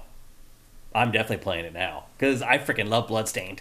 Okay. I like Bloodstained a lot. I just there's a snappiness to this game and a purity to how the combat works without the level stuff. Just pure like you can do this. Good luck. That really works. Okay, that's big words. I just wish it stopped crashing. Okay, back to MLB The Show 23. Again, last year I had big time problems making contact with the ball. And the best thing that they did in this game this year is that when you boot it up, they make you choose how you want to play the game. And they have very clear definitions of what each thing does. And right out of the gate, Matt, I was able to set this up to play this game like I played baseball games on the Super Nintendo. Once I set up the control scheme so that it was just like every baseball game I had ever played, I loved this game. MLB is an amazing franchise. Also, one thing I should bring up here, this B-roll is from PlayStation 5, but this is also available on Game Pass again. Yeah. Which is just insane. And that is definitely how I would play it. Right. Yeah. I mean, why buy this? If you have an Xbox, you should absolutely be buying or just playing it on Game Pass instead of paying for it. But if you're a PlayStation owner, this game is still worth the money. So first thing that happens when you boot up the game is they walk you through everything. How do you want to bat? How do you want to pitch? How do you want to field the ball? And you set it up exactly how you want. I did that, and it was a revelation. Now I love this franchise, Matt. It is really amazing. Like, once you get it to play how you are familiar with playing baseball games. The big addition to this year's game, as you're seeing right now, is the Negro Leagues. And at first, I was like, oh, what does that mean? Like, Satchel Paige is going to be a player that you can play as. Like, I didn't think it was going to be a big deal. It is more than a big deal. It completely transforms the game and paints the entire game. So the cinematic that you saw at the beginning there, that's just the cinematic for the game itself. They're in like a jazz club, and they explain how baseball, oddly enough, Matt, almost helped create jazz, or at least gave, I think, jazz its name, I think. I had never heard the story. Yeah, it's all tied together. Yeah, and so I learned something, like, in the opening to MLB The Show. And then... And that whole opening cinematic is sprinkled with the Negro League stuff, and then you actually play the Negro Leagues mode. And it is amazing. So you get to play as these legends. Some of the Negro League players did make it into MLB eventually.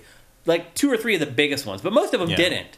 But all their stories are incredible. Like, all of them. Like, just the Negro Leagues in general are the story behind it is amazing.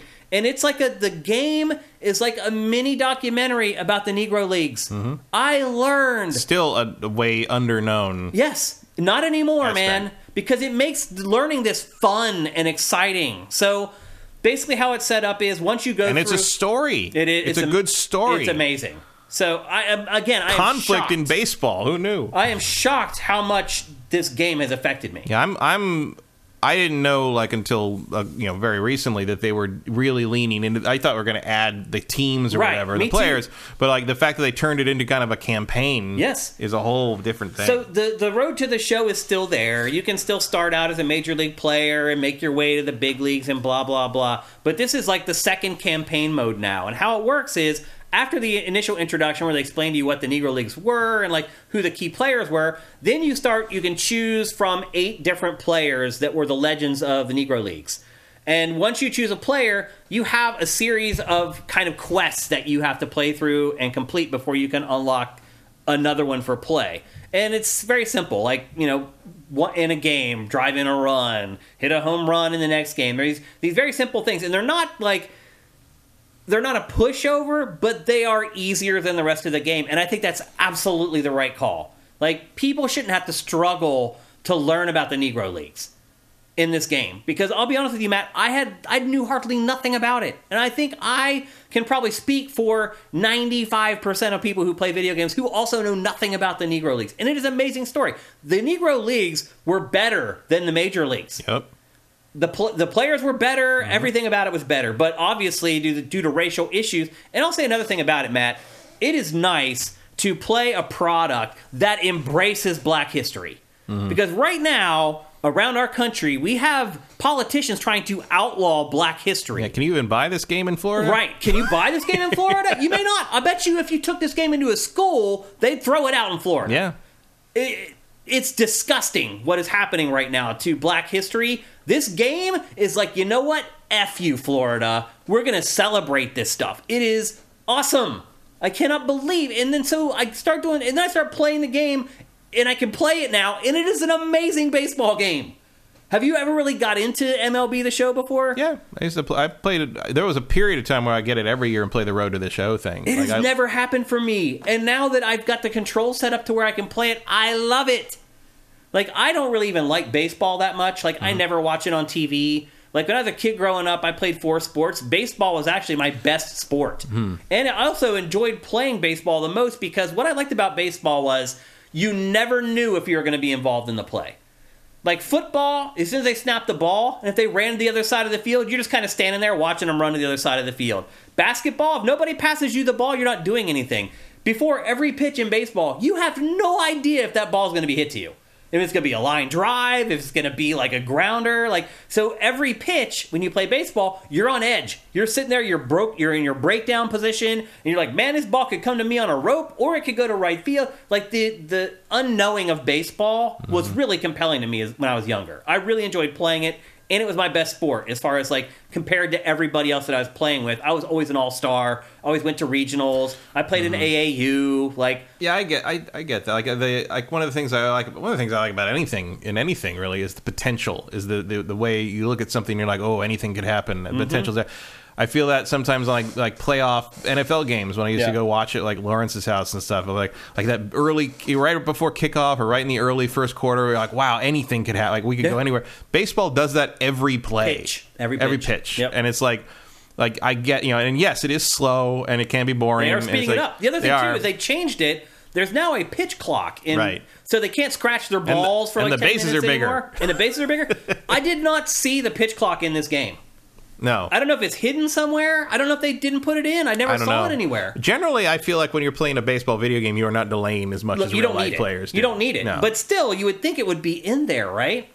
Like, you'll see in the B-roll. I do not, if anyone sees the pitch clock anywhere in here, let me know. That might have been too recent to maybe. Add in. But maybe. It would be weird, though, because it's supposed to be this year, authentic, right? Yeah. It's already happening. Yeah, like the season's already kicked off. And did the bases look any bigger to you? No. Not really. I think it's only second base that they made bigger. They're all bigger. They all made them a little bigger, yeah. It's home plate's not, though, for pitching purposes, I'm guessing. No, they, no, it didn't change the strike zone, but the bags are bigger. Okay. And they're only bigger by like 2 inches. It's hard to believe that you would think that that would make that much of a difference, but apparently it does. You see some of those plays and like, inches matter. I guess it does, yeah. So this game is just loaded to the gills with modes. As I said, there's the Road to the Show, which is the normal campaign mode. Ken Griffey provides like the contacts, and like all the production values in this are just crazy. Like all the big announcers that they get to provide insight, it always actually matches up to stuff. One thing I would say is the commentary and the Negro League stuff did not always match up. Some of the stuff that they mentioned are things that are only relevant like now and weren't relevant back in the Negro League's time, so they didn't like rework some of the play-by-play stuff. Not a lot of Coke sponsorships back then. So that was one kind of thing that I noticed that was a little bit off. But otherwise, man, this game is just loaded. There's the Road to the Show. There's Diamond Dynasty, which is the online Dynasty mode. There's March to October. There's your typical franchise mode. There's the Challenge of the Week. There's the Moments mode, where they just set up these scenarios that you play through. There's Home Run Derby. There's exhibitions. You can just jump straight to the postseason. You can set up custom leagues. You can play online co-op. It is insane what is in this game. And I never cared about it before because I couldn't play it. And now that I can, I do care about all of it. It's just really good. Like, you can just see the years and years of the iteration coming to bear. Yeah, the show has always been one of the top, secretly one of the top sports games in terms of, like, getting it all in there and getting it all done. I admit I have kind of been checked out of it for, like, I think I played it last year. I definitely played it last year because of the Game Pass thing. I hadn't bought it in a few years after that. The Negro League thing will definitely get me back in, especially now that I see that they've handled it with, they've made it kind of the centerpiece of the game. Yes. That's much more interesting to me than just adding that. Yeah, yeah. And that's what I thought they were going to do too. I'm like, oh, they're just going to add a player here or there, and like that'll be it. Yeah, like, I feel like they didn't really talk that up enough. Nope, I agree. Like they are actually, if you go and like look on the game page on Sifted, there are like 5 trailers for Negro Leagues that they've put out. But for whatever reason, like I guess I just tune out the franchise because I'm like, I can't really play it. I suck at it. It doesn't change that much. And I should have paid more attention to it this year, and I did not. And I regret that, but I'm glad now that I gave it a go because I'm really enjoying it, and it is really a quality product. And also, it is pretty mind-blowing that this game is available on Xbox when it is made by an internal Sony studio. It's still... The sting of that still has not worn off for me. It's still crazy to go on Game Pass and like play a game and see the PlayStation logo come up on your Xbox. Yeah, it's really bizarre. Controller Zen is saying that they've shaved 40 minutes off of each game now. It's 25 minutes. But he's saying 40 minutes. The games are about average 40 minutes shorter. That's not true. It's 25. No? But still, that's amazing. Mm-hmm. I listen to sports talk all day, and they talk about it over and over again about the Pirates, which are just pathetic. And it's 25 minutes so far throughout the season. They've cut 25 minutes per game off of the game just by instituting the pitch clock. And there's only been like a handful of violations so far in the first like 5 days of the season or whatever. The bases are 3 inches wider. 18 inches instead of 15. And it makes apparently a world of difference because the stolen bases are way up as well. 100 times or something. No, it's not 100 times, but it's a lot. It's gone up a lot. Yeah. Yeah. That's just, those numbers are from Grapefruit League down in Florida, like preseason stuff. But yeah, the numbers so far, it's hard to believe. It's almost like it's the suggestion. Because it's an inch and a half on each side. Mm-hmm. Like, it can't make that big of a difference. I think it's just encouraging people to try to steal more, and they're finding out, you know what? I can actually steal more than I thought I could steal. Steal bases. So, again, MLB The Show 23. It is available for PlayStation 4 and 5, Xbox One and Xbox Series, and Switch. So no matter who you are, unless you're a PC gamer. And I'm surprised it isn't available for PC. I don't know why. Well, we definitely don't want some of those glitches in this one. Yeah. Yeah. Not everybody getting wet randomly. Yeah, so we don't need that. But it is really, really good. I'm really impressed with MLB The Show 23 and the Negro League stuff. Amazing. I wish more games did stuff like that, particularly sports games, went back into the history of the sport a little bit more. It doesn't even have to be about like Negro Leagues and inequality and stuff like that. Just, it's like, you know, last week I was talking about how football used to be so different in the 70s with Terry Bradshaw and how much more violent it used to be. It'd be fun to see Madden get into kind of the history of the game and the different ways the game was played. Going back to like the leather caps and the old days. Or just going back to where you could body slam a quarterback and not get a penalty. Yeah. Like, I mean, I think I think there would be absolutely interest in like an NFL Decades mode where you kind of have those different versions of the game you can choose to play. Yeah, I'd love it. Yeah. Even just in like episodes like they did here, maybe. Like the other thing, too, with football, back in the 70s and 80s, a quarterback was busy if he threw the ball 20 times in a game. Mm. Back in the 70s, most quarterbacks threw the ball 10 to 15 times a game. And they just ran the ball the whole game. It's just completely... That's like half a quarter now or something. Yeah, like, It's like... I would love to see, like, because I'm not a sports person. Yeah. I don't watch sport. I don't really care about professional sports and pay attention to it. But I do love like the 30 for 30 documentaries and like the stories of like the dramatic stories of sports. Yeah, like, like I don't care about following the whole season, but like the conflicts and triumphs and failures of sports are fascinating to me because they're a very human thing. Yeah, yeah. And like. It's weird to me that sports games have so consistently failed to capture that and capitalize on that. Like, you could get me to buy Madden every year if you could deliver something on the level of that 30 for 30 experience. If there's off-the-field stuff that's as good. Like, there was a Wii football game, American football game, called iShield 21. And it was a motion-controlled football game where you, like, ran in the first person, you dodged with, like, the motion controls. But in between games, it was an anime. Because it is in manga or an anime. I can't remember which. Yeah, it is. There's sports manga are huge. Yeah, and it was driven by a story. They've never done that in America. I don't know why. I agree with you. I've been asking for it for forever. So maybe this will spur it on. This has 2 campaign modes in it. That's a first for sports games as far as I can remember. So it's a good step in the right direction. I would buy this at full price, no question. El Guapo 3385 is asking, how's the character creator? It's insane. I gave up. There was too many options. I literally gave up. I was like, I'm good. Like, I need to record this B-roll. Like, I was really busy or what. And I didn't even spend as much time with it as I wanted to or should have. It was that deep. I just was like, oh, this is too much. I'll just use this prefab guy that the game created for me. So, yeah, the create a character is great. And then you can use that creative character, like, throughout the whole game. Like, again, this is one of those franchises where they've just been iterating on it for so long that almost every part of it is peerless at this point. So I had a lot of fun with it. For the first time, I enjoyed a baseball game, and I don't know how long. That's a big deal to me. So MLB The Show 23, 2 thumbs up from your boy Shane.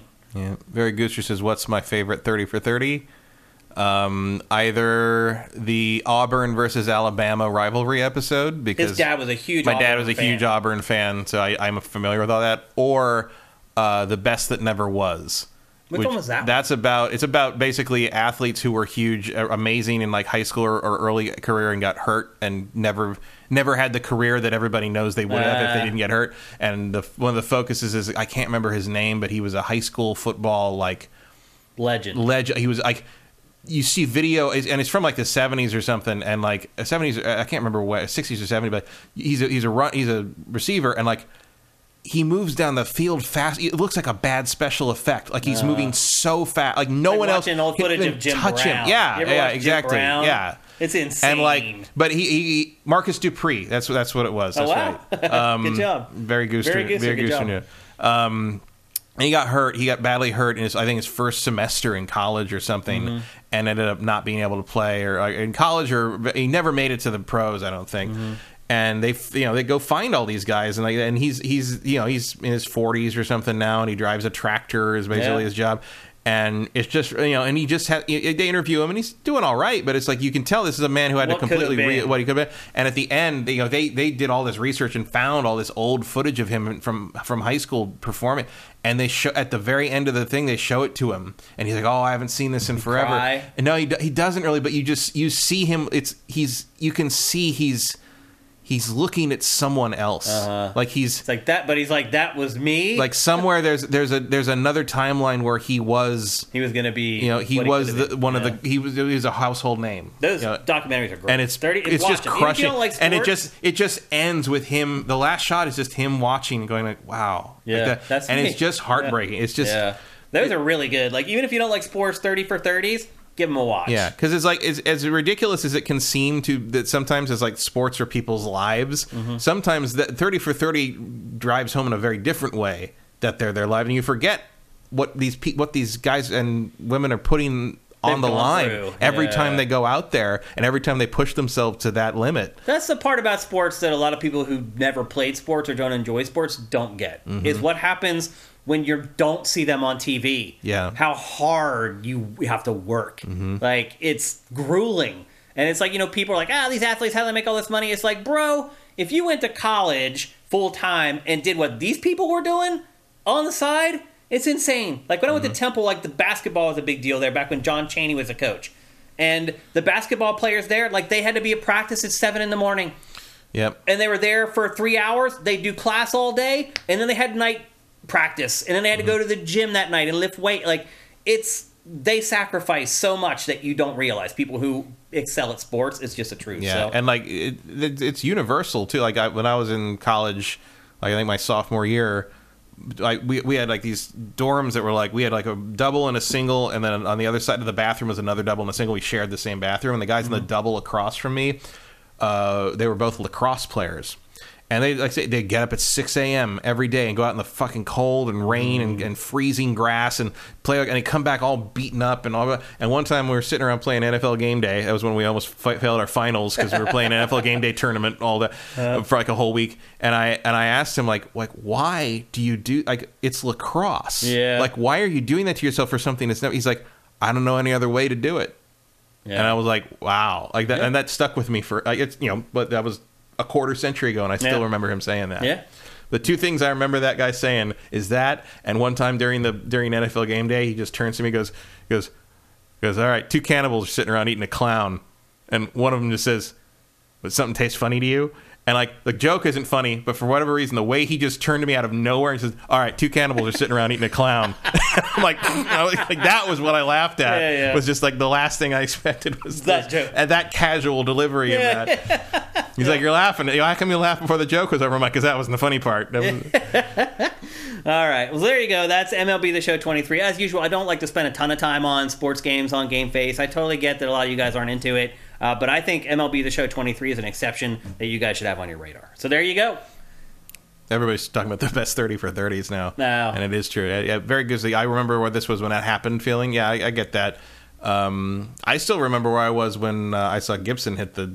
win it for the Dodgers that time. I was my dad was in my room watching that baseball game, and there was a certain point where I was like looked up from whatever I was doing, and I was just like watching that, and and that happened, and he was like, "You just saw history. Yeah, you just saw something you're never going to see again." And he's like, right. That replay, still seminal. Yeah, it's used all the time. And I like that same thing. I love. I can't remember what date it was, but there's the one episode that's just about the day OJ went on his run, and like five other things happened that day. In June, right, yeah. You know, in '94 or whatever. Yeah. I was like, that was what a great series. Yeah, you guys should watch it if you can. All right, we got to get back to video games here because it's time for.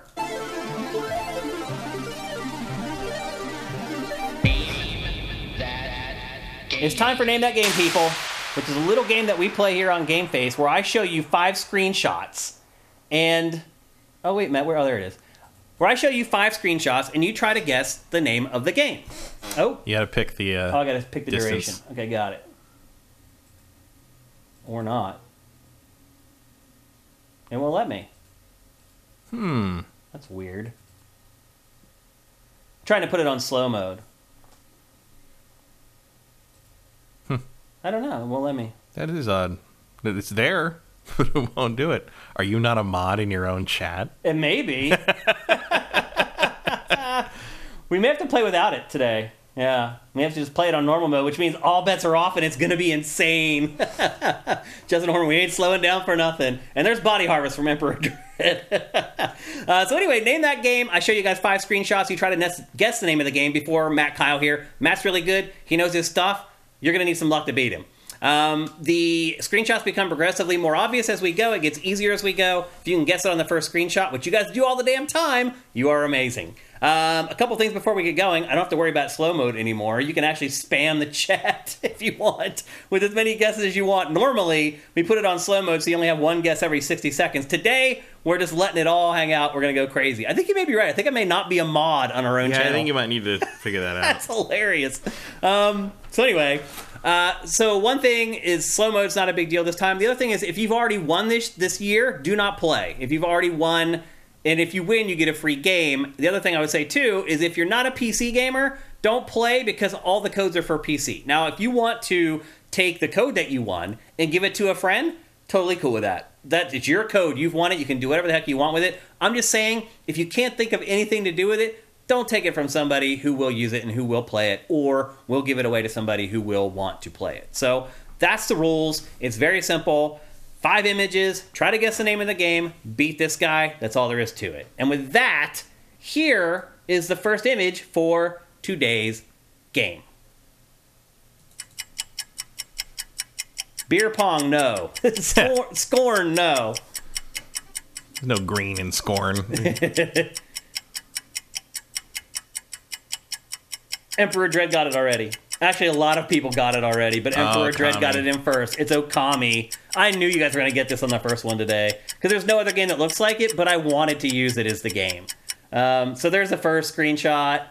Here's the second one. Mm-hmm. Here's the third one. Here's the fourth one. And then here's the fifth one. And I put a little bit of the dog there in the bottom left. That one would have definitely given it away, though. Mm. But this is a hard game to disguise for Name That Game, yeah. But I just wanted to use it. So, Emperor Dread, congratulations. Here's your round of applause. Yeah, I would have known the second one. I didn't know the first one. Yeah. There's no other game that's watercolor.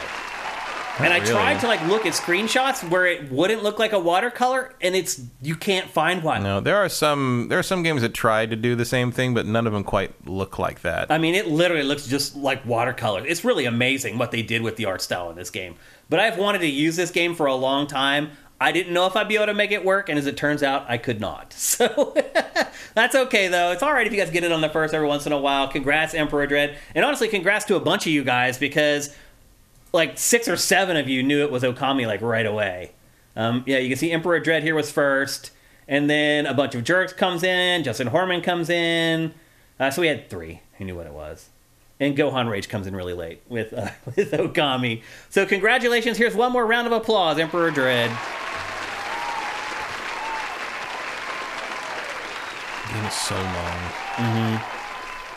It is one of those games that you think isn't nowhere near as long as it really is. It you could have just ended after that first confrontation with what's his name, Orochi. Yeah, yeah. And everyone would have been fine. Okay, and then it goes cool. And then it goes on for another 25 hours. It's really nuts. Yeah. If you haven't played Okami, by the way, it's an amazing game. You should give it a play. And you can probably get it really cheap now. It's going to be time for another remaster of that. That's true. The clock isn't ticking, Matt. Okay. Look, we have a little bit of time. Actually, we don't have that much time. We have enough time to answer one question from you guys. Zed Saber, I love you, bro, but if we're only going to answer one question, yours is too niche. Do any of you guys have another question for us to answer? If so, we'll answer it, but... I don't even have an answer for that question. Yeah, I don't even have the answer either. It's a really niche one. Here we go. From Mike's Q. What's up, man? How you doing? Hope you're good. A fellow central Pennsylvanian. He lives in Lancaster, and I'm from a town called Carlisle, which is about 45 minutes away, roughly, from Lancaster. He lives where all the Amish are, although there are Amish and Mennonites pretty much all the way through Pennsylvania, but obviously a huge conglomeration of them there in the Lancaster area. And his question is... Do you think they should give Keanu Reeves another video game shot and do a John Wick game? Yes. Abso-freaking-lutely, they should make a John Wick game. It is... How is there not already, a real John Wick game? There is one. But it's this weird, that strategy indie thing. It didn't do the IP justice is the problem. So, to me, there hasn't really been a good John Wick game. Absolutely. The gun core, I don't know. You do that. I mean, you'd have to do a Max Payne thing. The animation and stuff in it would be so intricate. It would need to be a AAA, full-on thing, and just nobody wants to do that. I wonder why, though. They probably don't think there's enough... They probably don't think it would sell well enough to make up for that, and you'd have to involve Keanu, and he's not cheap, and all. That's a big project. Mm-hmm. That might happen after the John Wick movies are kind of done. Maybe. To do the whole story in one big game. I mean, the truth is, Matt, you could do the whole story in one game because there isn't much of a story. True. But that's one of the things in the new one is they combined 4 and 5 into one movie because they didn't think they were going to get to do a 5, but now it looks like they will do a 5, so they're going to have to come up with a 6, which is actually the 5th. Again, I could have told them the movie was going to do great. It's too long. Is it too long? It's 3 hours. That's too long. Because those movies are really just one gun battle after another, strung together. Yeah. It's kind of Breath of the Wild. Well, this one is things oh, we're going to do this thing. Okay, we're going to fight our way up the stairs. Oh, no, he fell back down the stairs. He has to do it again because we had another bunch of ideas for how you could fight up a stairwell, and we're going to use all of them because we don't think we're going to get to do this again. So it's like... it's weird. It's everything's about twice as long as it should be, and it's everything's cool. Like they're all doing amazing things, but you're like, oh, this is still going. It's like it is like a video game level. It's like, you know, it's like how like it's really cool to fight your way up those stairs in Ninja Gaiden 2, but if you had to watch that in a movie, it'd be like, okay, get on with it. What is this? The Raid? Dragging on. Yeah. It's like it's weird. It's yeah. You guys are asking more questions, but we're out of time, unfortunately. Eric Cartman is asking, do I listen to Mark Madden? I do. I do. I don't like it. Like, I don't like him personally. He says some things that really drive me freaking crazy. Justin Horman, quick question. Rate an album, Paul's Boutique, 10 out of 10. Best sophomore album ever made. Easily the best Beastie Boys album. Top 5 hip-hop albums of all time. And the Legacy's asking about the Tetris movie. I forgot to bring that up when we were talking about the Mario movie. About the critics, the professional critics. One of the guys who wrote a review of the Tetris movie confessed at the beginning of the review in a little note that he had never heard of Tetris before this movie. And I'm like, this guy's our age. Like, he's like our age. I'm like, and it's not like, look, you don't. Not everybody has to be in video games. Not everybody has to be possible. But like, how do you live 40 some years on this earth over the last 40 some years? And how do you work in pop culture? Like you're a film critic. You literally work in pop culture and arts and entertainment. How I don't even know how I managed to avoid to know what Tetris is. Even like I don't. That's astounding to me. Like there's like 10 things in video games. I assume everybody who has been alive since like the 80s knows, and it's like Tetris, Mario, Sonic, Doom, Pong, Pac-Man, Donkey Kong. Like there's some basics, right? Yeah. And it's just not him to not know Tetris. He gave it a positive review. He's like, this is a very interesting story, but it's like, what? Like, how do you not know what that is? Crazy. It's like, I mean, I don't know anything about football, but I sure as hell know who like Joe Montana was. Right. Yep. All right. Well, we're out of here for Game Phase 337. If you're listening to this on any of the podcast services or you're watching it on YouTube, please head to patreon.com/sifted, SIFTD without the E, and give us a pledge. It's the only way we're going to survive. That's where we get all our money from. You can also help us out with Twitch Prime. You technically give us a free $2.50, but we end up getting like $1.25. It's so weird that Twitch takes $1.25 from Amazon. They're the same company. But they take half of the money. So that's how that all worked. I mean, you remember back, I mean, I guess you don't because you weren't there, but when we moved into the E building, we had to start paying the editing, the editors through the show budget. Right. Even though we're all the same company. Yeah. That's what's happening here. So we get half of what you do for Twitch Prime. We still appreciate it. And please don't stop doing that. We need it. But the best thing you can do is to head to patreon.com/sifted and give us a pledge. What else do we got here? Oh, before we go, most importantly...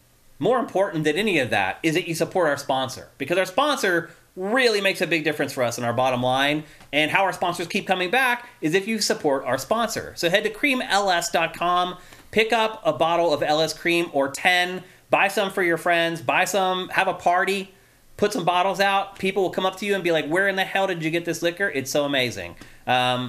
Again, created by a sifter, created by a gamer. Support us instead of supporting them. Let's keep it in the family if we can. With that, I think we're ready to get up out of here, Matt. We'll be back next week to discuss the Mario Brothers movie, and I really hope that all these people are wrong. I hope it's better than I'm thinking right now, but we'll see. We'll also have a couple big games to talk with you guys next week, and as always, we'll be here next Tuesday at 1 p.m. Pacific, 4 p.m. Eastern. Thanks again to everyone in the chat who showed up. You guys make the show better every single week. So we'll see you next Tuesday. Game Face is up and out.